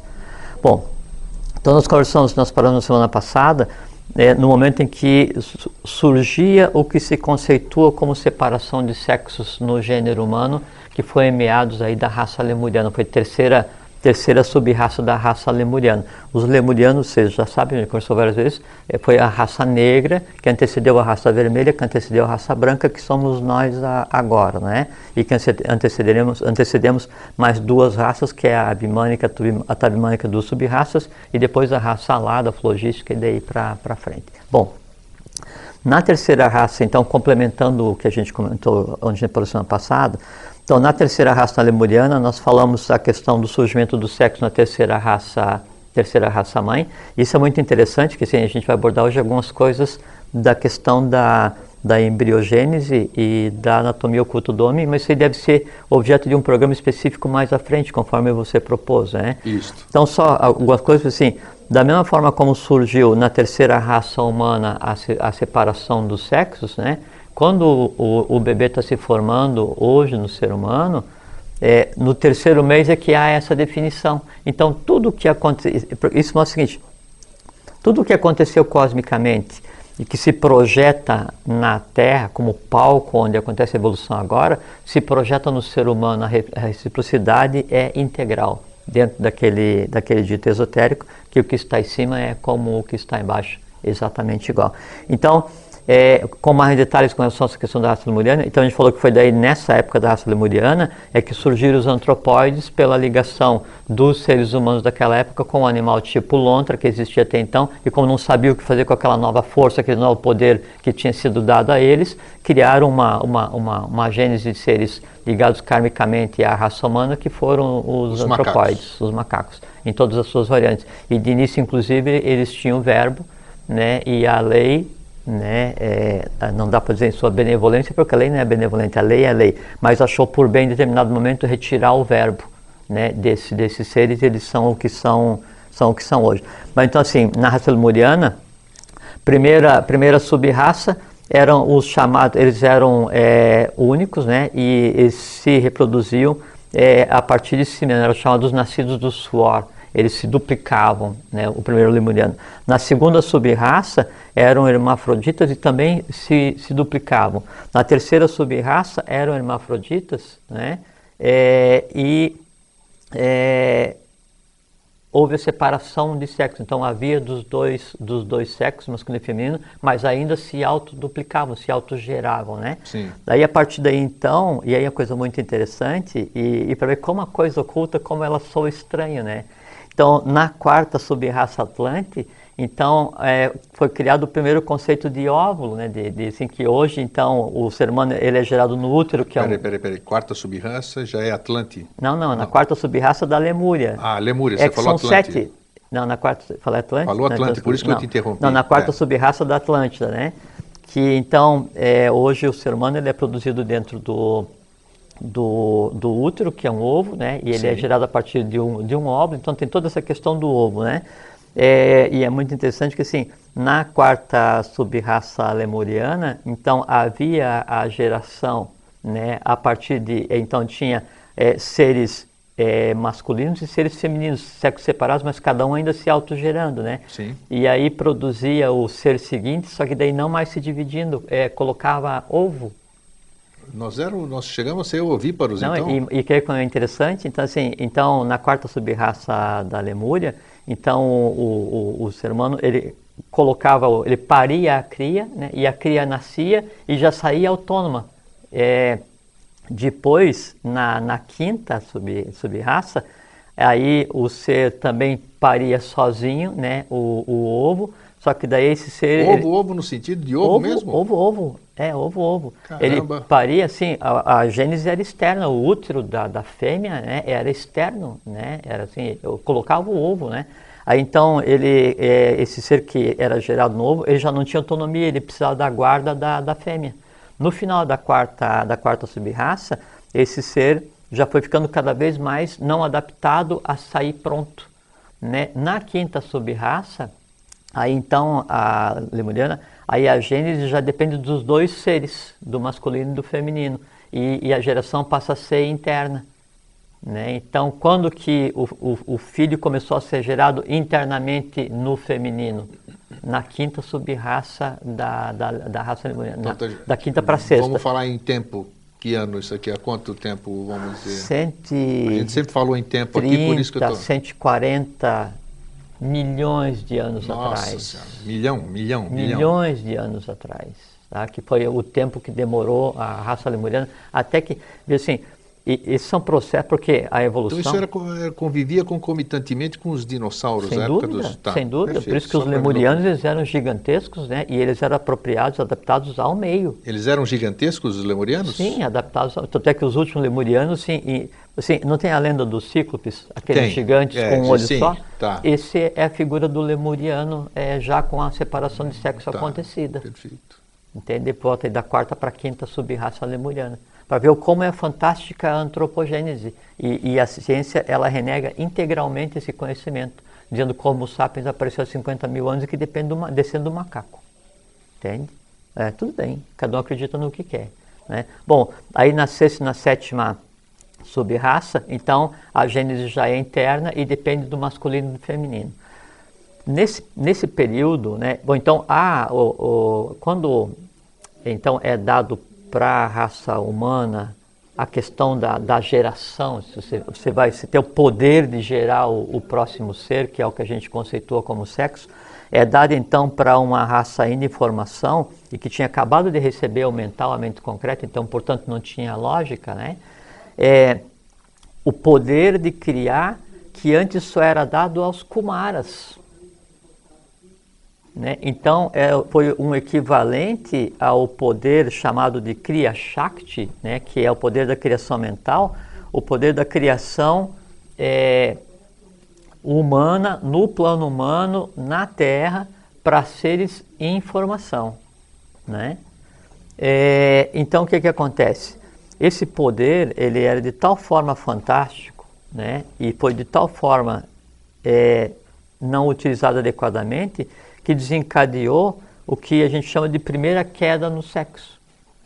Então, não é que o sexo, a questão da, da sexualidade hoje, ela é errada, ou como as igrejas colocam que é pecado e que só faz mal para a humanidade. Não, é que é um instrumento cósmico dado para a humanidade que até hoje não é usado adequadamente.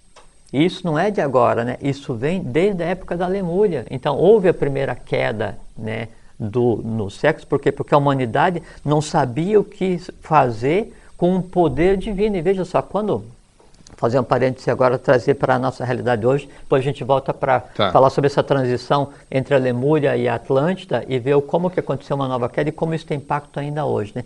Então, assim, hoje, quando o homem e, e, a mulher, o masculino e o feminino, eles vão gerar um ser humano, quando eles vão gerar um ser humano, então o que é que acontece? Primeira coisa, tem que haver harmonização do hálito.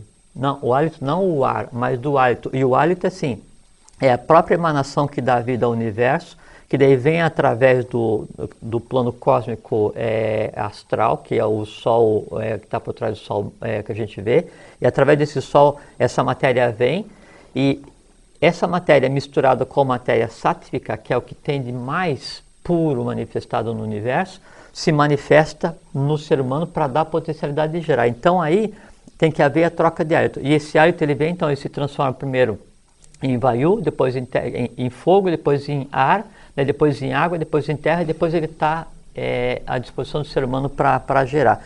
Aí então, o que acontece? A geração adequada, o, o, como acontece hoje, né, é de ser o seguinte: então, o, o masculino e o feminino, duas hierarquias diferentes convivendo em um mesmo planeta, devia harmonizar o ovo áurico de cada um para gerar um ser, coisa que só era dado aos Kumaras gerar por Kriya Shakti, criação mental.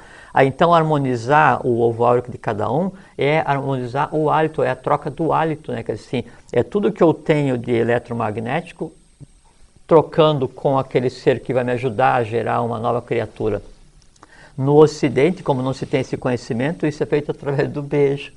Então, o beijo e, a, e, a, e as, assim, as... É, e o que envolve o beijo, né? O que acompanha o beijo, vamos é, dizer, as sensações a, que acompanham o beijo. Sim, é isso, né? É, é, é sim, inconscientemente tá, se, se, faz uma coisa assim, rusticamente do que deveria ser se tivesse em conhecimento, para fazer o equilíbrio entre os dois ovos áuricos. E o ideal seria não beijar, mas respirar, né?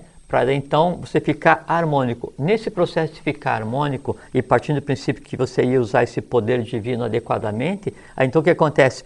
Todos os canais que existem no corpo humano, os canais invisíveis e que a gente chama de chakras, e que não são sete, é sete mais oitavo, mas não é só sete mais oitavo. Mas um na monte região deles do... menores aqui também, né? Não, na região do ba... só na região do baço, das mãos e do pé, dos pés tem mais 40, né? Exato, que são tão importantes isso, quanto. quanto. Tem mais o que está nas coxas, nos joelhos e nos pés, que nos ligam a todo o passado humano, e tem mais alguma coisa próxima de 123, 124 mil chakras menores. Então, tudo isso se abre, veja como é interessante.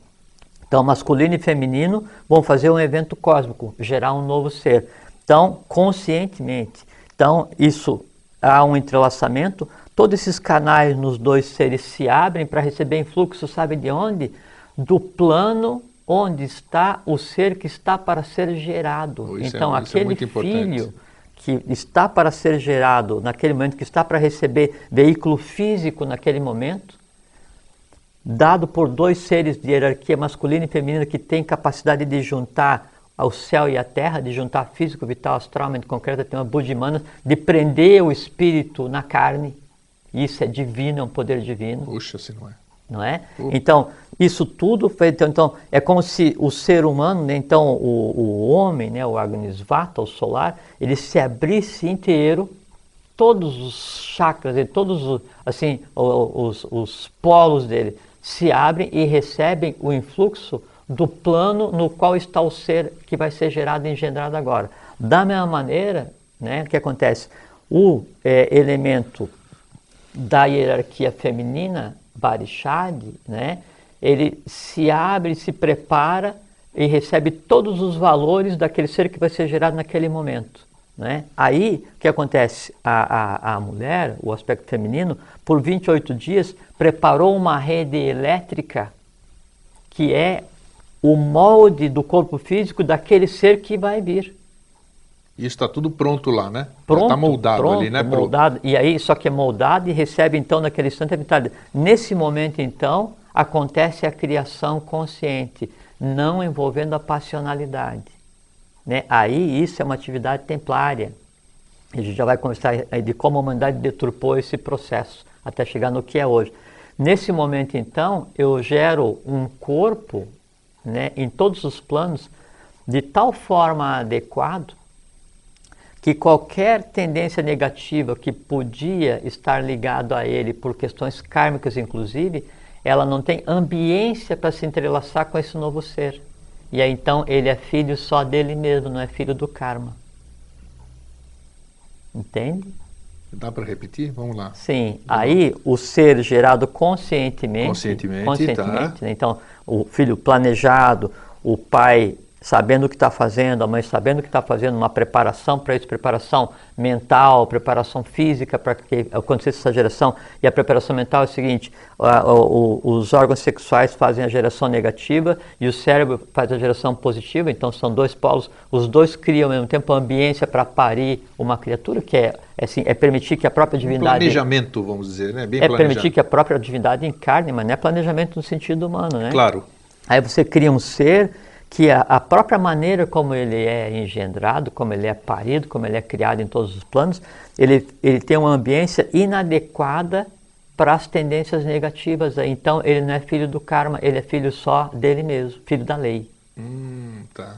Entende? Então isso, o, o casal, vamos chamar assim, ele tem toda a condição de facilitar a vida de quem está vindo. Não, não, não é, não é, não é só isso. É, ele tem condição de gerar seres especiais de acordo com o que a lei exige para o plano atual. Olha que, olha que, olha que importante Não, por isso que eu falei que eram coisas importantes que a gente ia Pô, conversar. Exatamente. Ao passo que daí, ao contrário, isso que eu estou falando é um parente que está conversando sobre a Lemúria, Sim, né? claro. Então, para você ver assim, como é que é o processo da geração. Então, a geração devia ser acompanhada assim, N encontros entre aquele Agnisvati Barishad, aquele feminino e masculino, né, masculino e feminino, que vão gerar um ser para haver a harmonização áurica, a empatia, a troca, a- assim, a- o nivelamento do hálito nos dois, através da respiração, aí a consciência do que está sendo feito, um- uma preparação mental para gerar, porque é um evento cósmico, é, é assim, assim, tanto é que assim, que a humanidade ela é torta hoje porque ela ainda não sabe lidar com esse poder divino que foi dado,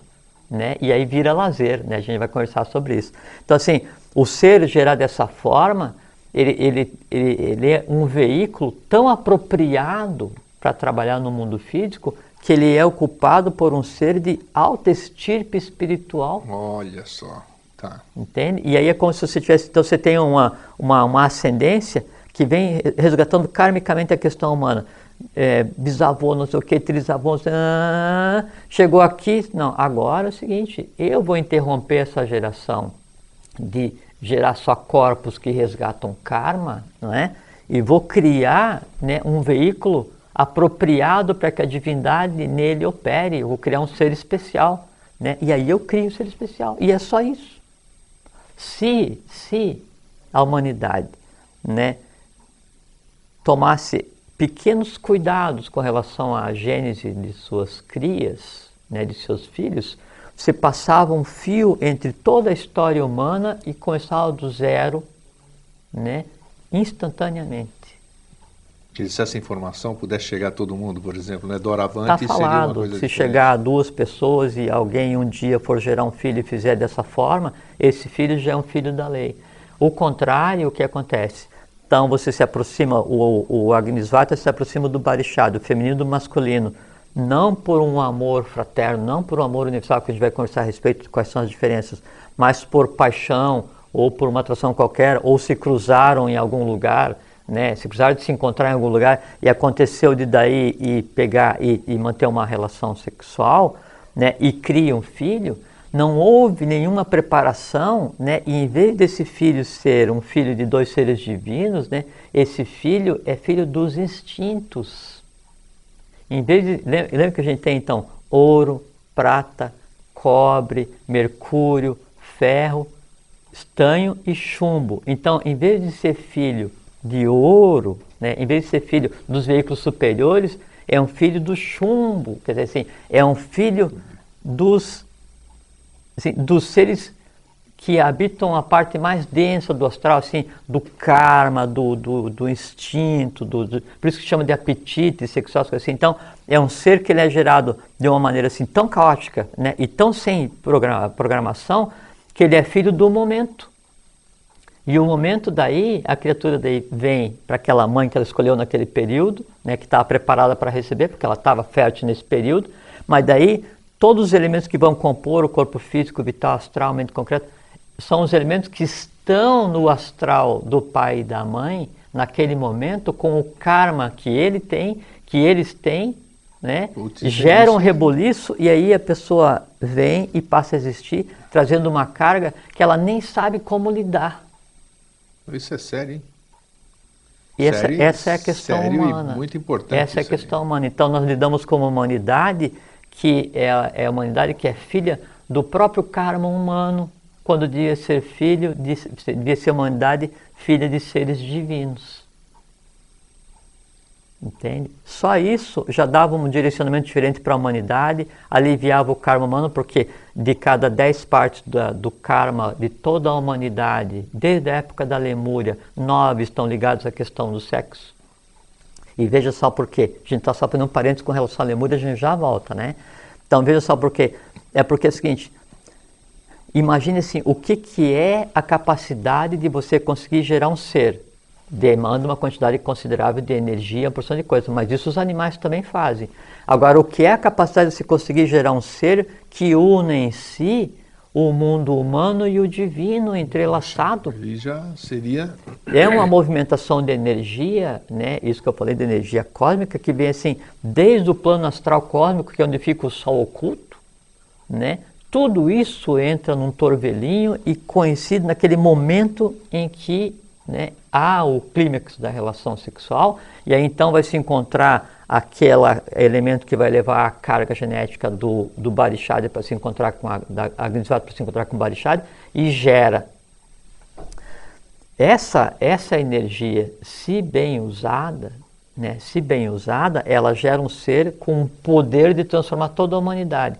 E o porquê que a questão sexual então está ligada a tudo que de errado acontece na humanidade? Porque é o seguinte: não existe no universo manifestado nenhuma descarga de energia, nenhum acúmulo de energia cósmica mais poderoso do que isso. E aí isso interessa, isso, é. interessa, sabe a quê? A todos os seres do astral que se alimentam da vida do ser humano. Perfeito. O que, que acontece então? Sempre há indução para que isso aconteça, sempre há indução para que isso aconteça de uma maneira destemperada, sempre há indução para que isso aconteça sem uma preparação adequada, por quê? Porque vai se liberar um, um, uma quantidade de vida tão grande que todos os seres, todos os seres do, do astral envolvidos ou no entorno do processo se alimentam e se perpetuam. E aí eles se alimentam, se perpetuam e tendem a fazer com que, com que isso aconteça. E quando você interrompe esse processo? Quando você interrompe uma gravidez, por exemplo? Aí, aí tem a ver com karma, né? aí é. É, aí é. é, é, uma, é uma coisa séria nesse processo, vamos dizer? Sim. É, Mesmo não... que tenha acontecido nesse processo que você falou, numa questão de paixão, vamos dizer, não uma coisa programada. Porque geralmente quando você vai cometer um, um, ato desses, você não programou, aconteceu um acidente, vamos dizer assim. Uhum. Como é que a lei vê esse, sobre esse aspecto aqui? Aproveitando só esse, já que nós estamos falando só, desse... É, é dura lex sed lex, né? Vai, tem, tem decorrência, é uma decorrência e tem decorrência, sem a menor dúvida. Para ambas? Eh, Para todos os envolvidos. Para todos os envolvidos. Sim, e, e aí envolve os próprios ramos familiares de todos os envolvidos. Aí envolve os filhos desse com os filhos daquele, os netos desse com os netos daquele. Então, você se entrelaça karmicamente né, com toda uma, uma quantidade grande de nós aos quais você não estava ligado. Sim. Então, você, dá para dizer que muda radicalmente a vida de toda a tua gênese. Caramba. Todos os que vieram, todos Então é mais sério do que a gente pode imaginar quando, quando a gente comete um ato A desse. gente tem que dizer. entender o seguinte: nós estamos em um, um- um processo existencial, né, com uma condição existencial, com uma consciência e um poder que ninguém, a ninguém jamais foi dado. Então é o seguinte: nada fica impune. Nem o pensamento mais oculto que vocês têm, o que eu tenho, porque o, o errado não é o fazer, o errado é o pensar. Sim, porque a gente já cria, né? No Tá pensar a gente está criado, né? tá- Não, e está criado com a mesma intensidade e o mesmo processo que a geração física, o criamento. Tanto é que é o seguinte, lembra que eu disse, a, a, a, a criação mental e a criação sexual, os dois juntos parem no plano físico. Perfeito. Mas a criação mental já está feita, pode não parir, mas se criou mentalmente, né? ou no plano da mente concreta ou no astral. Tem no, no- naquela, na Divina Comédia, lá quando está o, o inferno de Dante, né? então tem as, tem as esferas, né? Então você vê que a esfera mais densa é a questão ligada à sexualidade, tanto quanto à violência, assassinato, assassinato, sim, coisas sim, assim. sim. E por quê? Porque é exatamente isso. O, o, o, o que encobre, bom, primeiro assim, o, a Terra ela tem é, ovo, ovo áurico, tem corpo astral, né? Da mesma forma como nós temos, né? E o, o corpo astral da Terra, o ovo áurico da Terra, é o que a ciência chama de estratosfera. Então, até a estratosfera é o ovo áurico da Terra. Sim. Quanto mais próximo da superfície, né, é porque mais denso é o, o, o ser que está criado. Então, essa questão do, do astral mais denso, que são 49 partes, onde pululam, e é o termo certo, esses seres ligados à questão das paixões, do sexo, do crime, essas coisas que a humanidade criou através dos seus desvios da lei. Então, quanto mais denso, quanto mais próximo está da superfície, mais vitalidade eles sugam nos seres humanos. Então, quando você é, se alimenta ou depende ou está ligado a essa questão do sexo de uma maneira que você não consegue controlar ou por lazer, você está alimentando toda essa camada de seres né, que está ligado diretamente ao karma humano, ao chamado egrégor negativo da humanidade. Mesmo que não seja para geração.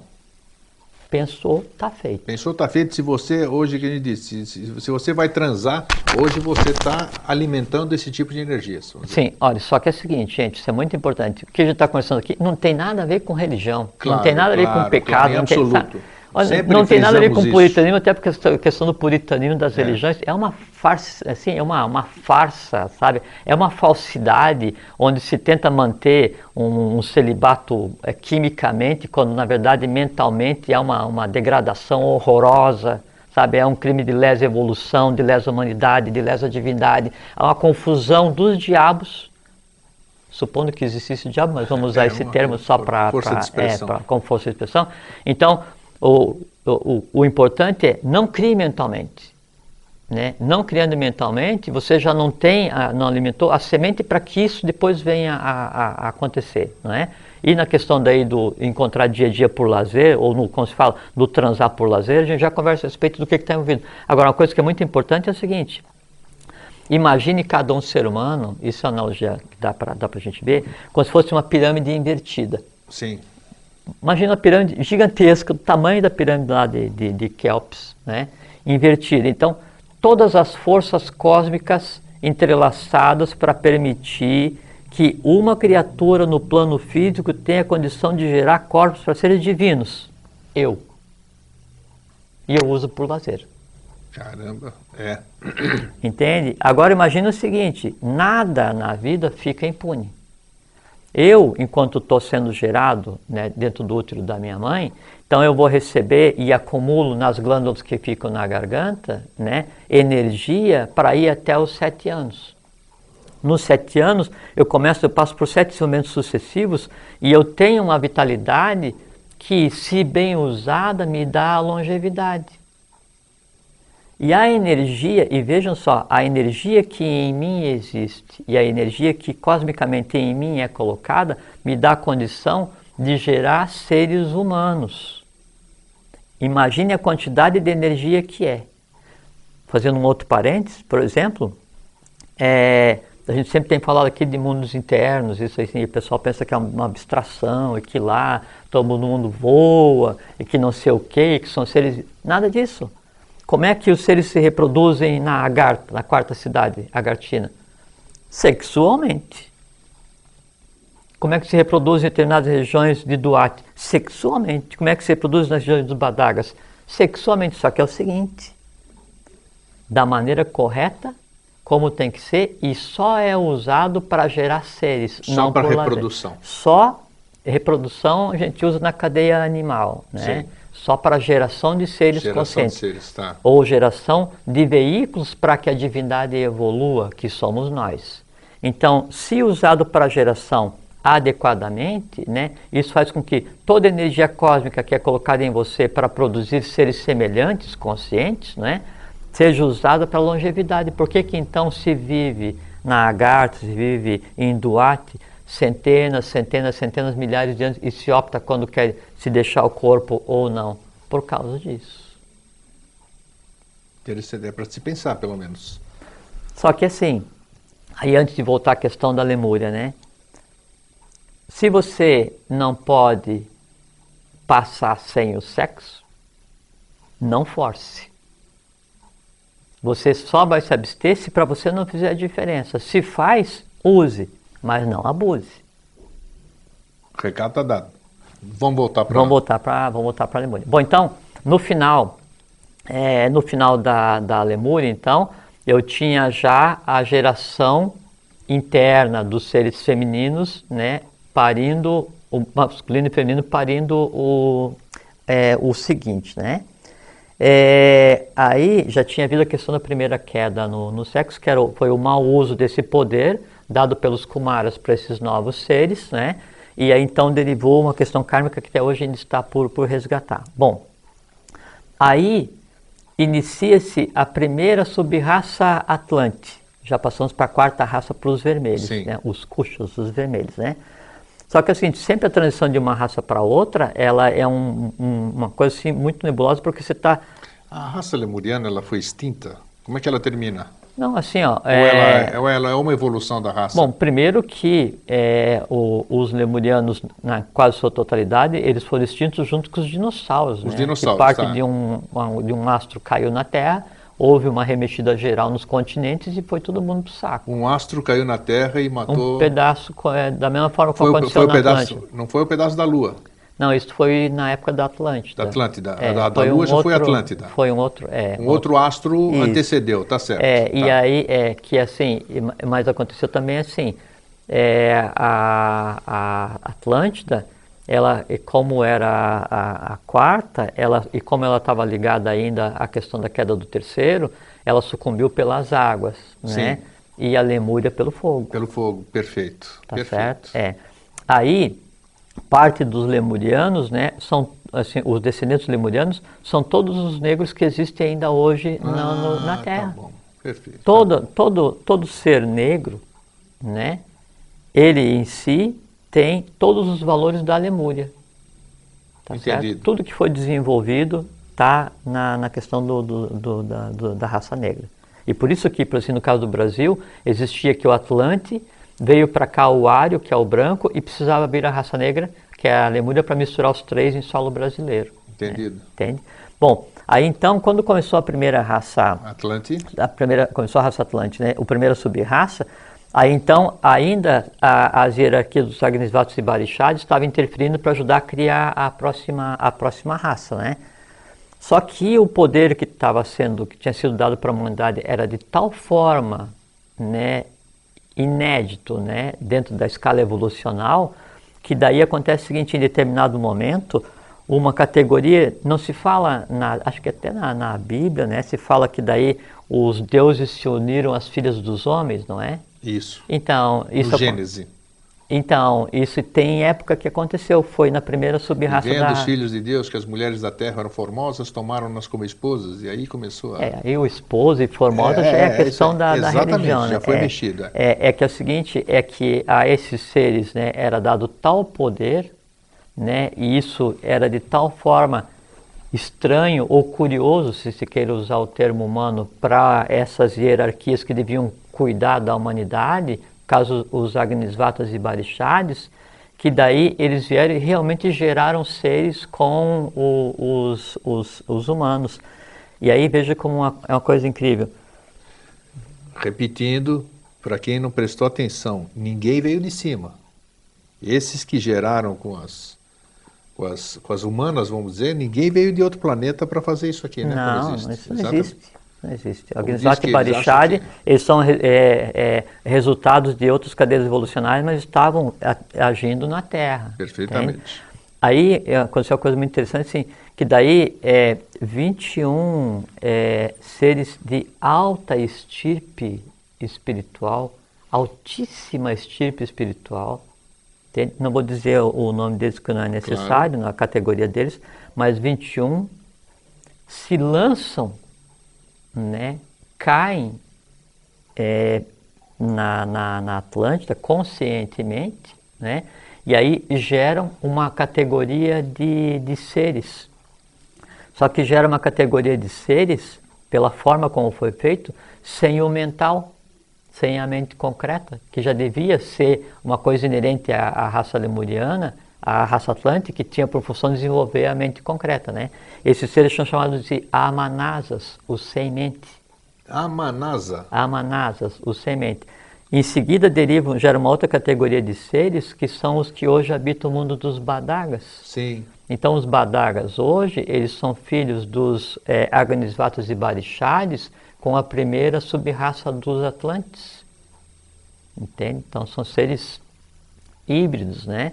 Aí esses, essa, houve essa queda, né? E esses 21, quando eles se manifestam, eles como eram seres de alta estirpe, né? Alta hierarquia espiritual, eles trazem junto cada um sua própria hierarquia. Vieram de baixo também, né? Os 21? Não, vieram. É, o de baixo simbolicamente, né? É porque é, nessa época, então, na, é, na terceira subraça da, da Lemúria, primeira e segunda subraça da Lemúria não geraram adeptos, na segunda, na terceira subraça da Lemúria, então foram, gerou 351.428 adeptos, e esses, parte deles foram deslocados para ocupar a primeira e segunda cidade da Garta, que não estavam povoados porque estavam ligados ainda à raça bórea e hiperbórea, né? Aí então, há essa queda, aí esses 22 trazem a sua, cada um sua corte, e isso resulta na queda então de três categorias de seres que tinham por função ajudar a, a, a fazer a humanidade, né? E então caem 331 seres, né? Quando, Quando você diz cai, quando você diz cai, o que, que você Ca- quer dizer é, com cai, cai? O, o cair que eu digo assim, é, É. que eles tinham que participar da criação da raça Atlante, da raça humana, mentalmente. Sim, mas eles caem de onde? Não, o cair, que eu falo, é só cair no sexo, é figurado o sentido. Ah, entendi. É, não é? isso Não dá a impressão de que eles caíram de algum lugar. Não, não, não. É, por só, que, não, é só pra porque a gente está falando sobre a questão das quedas no sexo, né? Perfeito. Que aconteceu na humanidade para ver porquê que, aconte- por que que tem essa tônica hoje a questão da sexualidade humana. Aí então esses seres, né, eles caem, e como eles caem, e, e a, o final da Lemúria para a Atlântida era baseado num conceito chamado, eh, numa categoria de seres chamado Manasaputras, que são é, assim, a ideação divina preparada como semente para Uma palavra todos os- só, Manasaputras? é, sim, é o nome de, de, um, de uma categoria de seres, né? Aí, então tem, é feito um saque e aí 333 seres desses são resgatados para compensar essa queda desses 331, fica dois para vir depois que vão tentar resgatar. Com isso, né, o que, que acontece? É, se cria o conceito de Asura caído né, que é o conceito do, dos gebolins ou dos demônios que depois a igreja usa e cria essa, essa figura, as igrejas usam né, e criam Sim. essas figuras todas. Né? Aí esses vêm e se deslocam né, de onde era Atlântida mais para o sul, né, e aí criam toda uma nova categoria de seres e se misturam com os elementais na questão do sexo. Sabe? Aí o que, que acontece? Cria um potencial né, de conflito tão grande para a Atlântida que daí a própria divindade que não havia se manifestado tem que se lançar como ser humano, né? Aí como masculino e feminino para tentar resgatar aquilo que está acontecendo. E aí junto com ele então desce uma categoria Então, a divindade antropomorfizou-se nessa época. É. Muisca e Muízes. Muisca e Muízes. Eles vieram Essas são palavras diferentes. São dois separadas. Se- palavras separadas. É o masculino e feminino, né? Muisca e Muízes. É, então Muisca e Moisés descem para daí passa a existir antropomorfizado para tentar resgatar o que aconteceu com a queda né, dos Assuros que daí, eh, se reproduziram com os primeiros Atlantes e que não era para acontecer, não é? Aí junto então com Muisca e Moisés vem categoria de seres ligados à lei, os que caíram, os que optaram pela questão da procriação, é, ficaram contrários à lei, e então se estabelece aquela estrutura atlante das sete cidades, sete reis atlantes, quatro reis, reis de Edom, que se fala, quatro efetivamente nas cidades, três superiores, né? E aí depois então há uma rebelião, e aí o rei da quarta cidade, que era o próprio quarto planetário, né, ligado à questão da cadeia, da cadeia é, anterior, ele vem e, e, faz parte dessa, dessa queda na questão do, do, do, sexo. E o que acontece é uma coisa muito parecida com a lenda de é, o João Batista Herodes e é, a, a, filha dele lá, Salomé. Sim. Né? Então, aí há o sacrifício do, dos gêmeos na Atlântida, né? e a partir daí. Os três jatos, né? Que eram decapitados, não é isso? O sacrifício? É, exatamente. Aí o, o, a essência deles é salva para que daí eles não se apoderem. Então tem toda uma questão esotérica ligada a isso. Né? A partir desse momento, então, né, que a queda da Atlântida, ela não foi só assim, começaram uma guerra e daí então veio um pedaço da estrela da Baal e caiu na Terra e acabou. Não envolveu uma questão ligada a, a, ao uso inadequado do poder do, do sexo, de tal maneira né, que aí então as hostes divinas se projetaram efetivamente entre os seres humanos e aí a divindade passa a conviver com a humanidade para tentar resgatar o que acontece. A partir desse momento é que passou a ser necessário que os avataras existissem, começou a existir a luta entre o bem e o mal, mão esquerda e mão direita, hum, e esse tipo de interessante. coisa. Interessante. Agora sim, já pegamos Entende? um. Entende? Aí, a partir daí, então, é que começa a se desenrolar efetivamente a questão da história humana. Veja o tamanho da queda que aconteceu, e acontece mais ainda, por conta dessa questão do uso inadvertido do poder do sexo na época para gerar seres que não deviam, é, é, há uma decorrência que era imprevista, que é o próprio sacrifício da divindade, antropomorfizada à época, Muisca e Moíses. Né? É, e isso derivou então aí nas sucessivas quedas da Atlântida e o karma Atlante, né, ele está efetivamente, diretamente ligado à questão da queda no sexo. Assim como o karma da Lemúria ligado à questão da queda no sexo. Todo esse poder, todos esses seres gerados no plano vital, no plano astral, na mente concreta, toda essa confusão cósmica que se estabeleceu desde milhões de anos atrás, ela perdura até hoje e por isso que hoje ainda esses seres se alimentam da humanidade. Como se alimentam da humanidade? Através ainda do uso do sexo como diversão, em vez do uso do sexo como geração de veículos para a divindade evoluir essa, isso que a gente continua vendo, né? Luxúria, essas todas essas. É, esse, esse termo de nem usar para não atrair o que está claro. envolvido, né? Bom, aí então o que acontece? A Atlântida vai se desenvolvendo, né? E veja que todas as vezes que os avataras vieram depois, então eles sempre deram leis, as leis do Manu, né? Aí vem o, os, os avatares que depois derivaram a criação de religiões, todos eles deixam regras e sempre na regra a questão da, da castidade, a questão do sexo, in, direto ou indiretamente, ela é sempre abordada. Né? Só que, obviamente, o avatar, quando ele vem dar o conhecimento, ele dá um conhecimento esotérico a respeito disso. Os que interpretam esse conhecimento transformam uma religião, deturpam o conhecimento e passam para a humanidade. Além disso, é o seguinte: então, sempre a questão do poder feminino de gerar e do poder masculino de gerar foi um poder divino. Então, sempre isso foi uma atividade templária, porque a geração de seres e o sexo era usado exclusivamente para gerar veículos para a divindade. Então, era atividade templária. Com a degradação disso da Atlântida para frente, se criaram todos os cultos que daí usam a questão sexual já degradada, degenerada. Aí vem o culto fálico, daí vem o culto dos ionidos, um que é o Ione. Perfeitamente. Aí, Você tem todas as civilizações não, e, aí, né? e veja assim, antigas. que é uma coisa muito interessante, que uma das cidades, que, uma das regiões que participou dessa questão da queda da Atlântida, né, foi Roma, que a época da Atlântida chamava Roma Capura, né, e veja que quando você vai falar hoje na questão do mau uso do, da questão da sexualidade, todo mundo já se remete à questão de Roma, dos festins romanos, Nossa, das orgias, orgias dos, dos festas abaco, aquele negócio de onde derivou o, o nome dos, desse, dos festins, né? Então, por quê? Porque está ligado diretamente à queda da Atlântida, que foi uma queda no sexo. Caramba! Entende? E aí então, né, e veja como é uma coisa assim, aí infantil que acontece hoje, que existe algumas ordens que se dizem secretas ou escolas esotéricas hoje, que acham que daí se você então in, praticar intensamente o sexo de uma ou de outra maneira, você vai conseguir iluminação. Quando na verdade é o seguinte, jamais. Porque ninguém isso, se ilumina através do sexo. Jamais, independente de qual variante seja.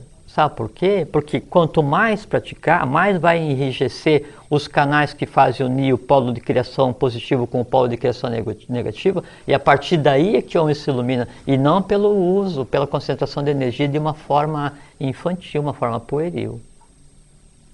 É, para se pensar, né? Sim. Bom, então chegamos hoje, né? E então a humanidade hoje tem culpa, porque uh, eu, eu, trouxe uma anotação que eu, eu sempre fiz questão de trazer, eu, isso não, Diga, não decorei. Que, que é uma coisa assim, me desculpe, mas é, é patético, né? É, que diz assim, é, segundo a OMS, a OMS é a Organização Mundial da, da Saúde. Saúde, não sei se procede ou não, mas era a referência que ele tinha. O sexo é um dos quatro pilares da qualidade de vida, ao lado do prazer no trabalho, da harmonia familiar e do lazer.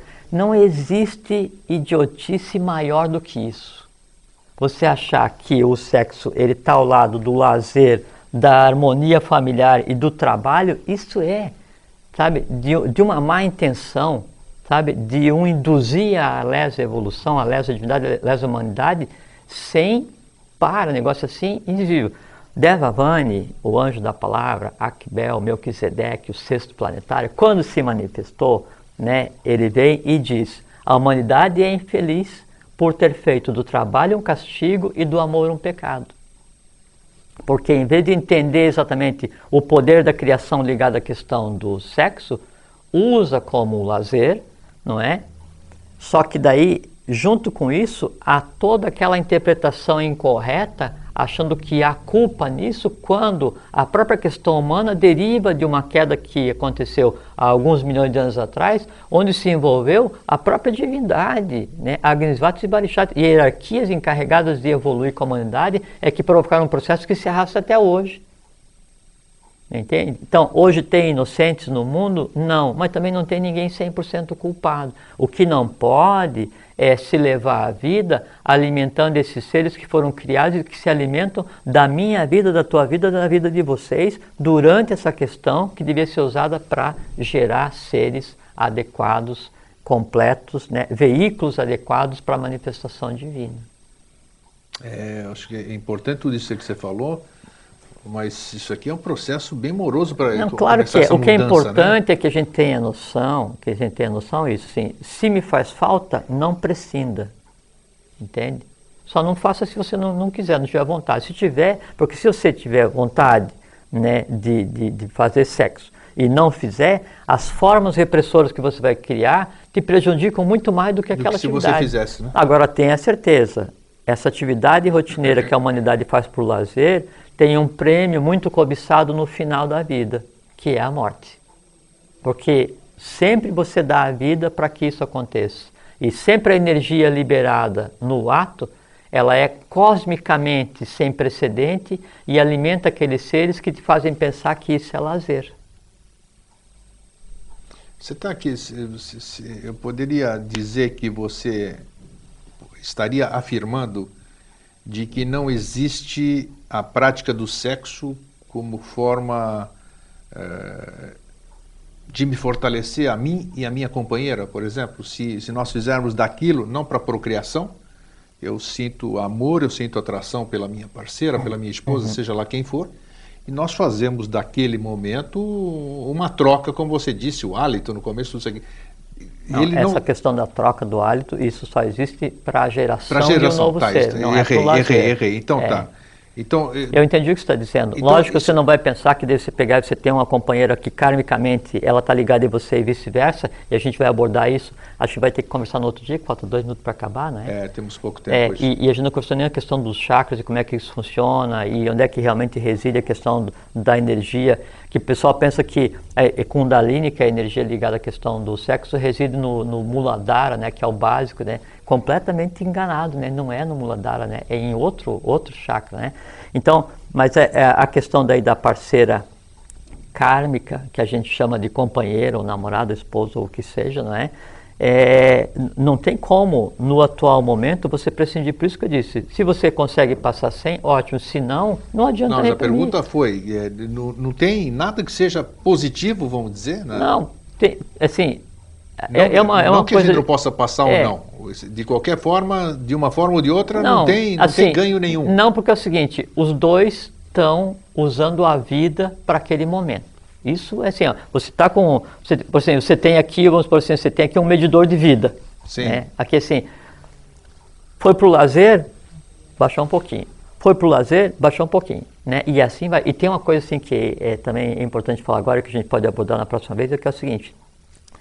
Quando há o encontro entre um feminino e um masculino, um Agnisvata e um Barishadi, ou no nosso dia a dia um homem e uma mulher, e há a experiência sexual, a troca que existe nesse momento, ela é irreversível e perdura mesmo depois da vida física.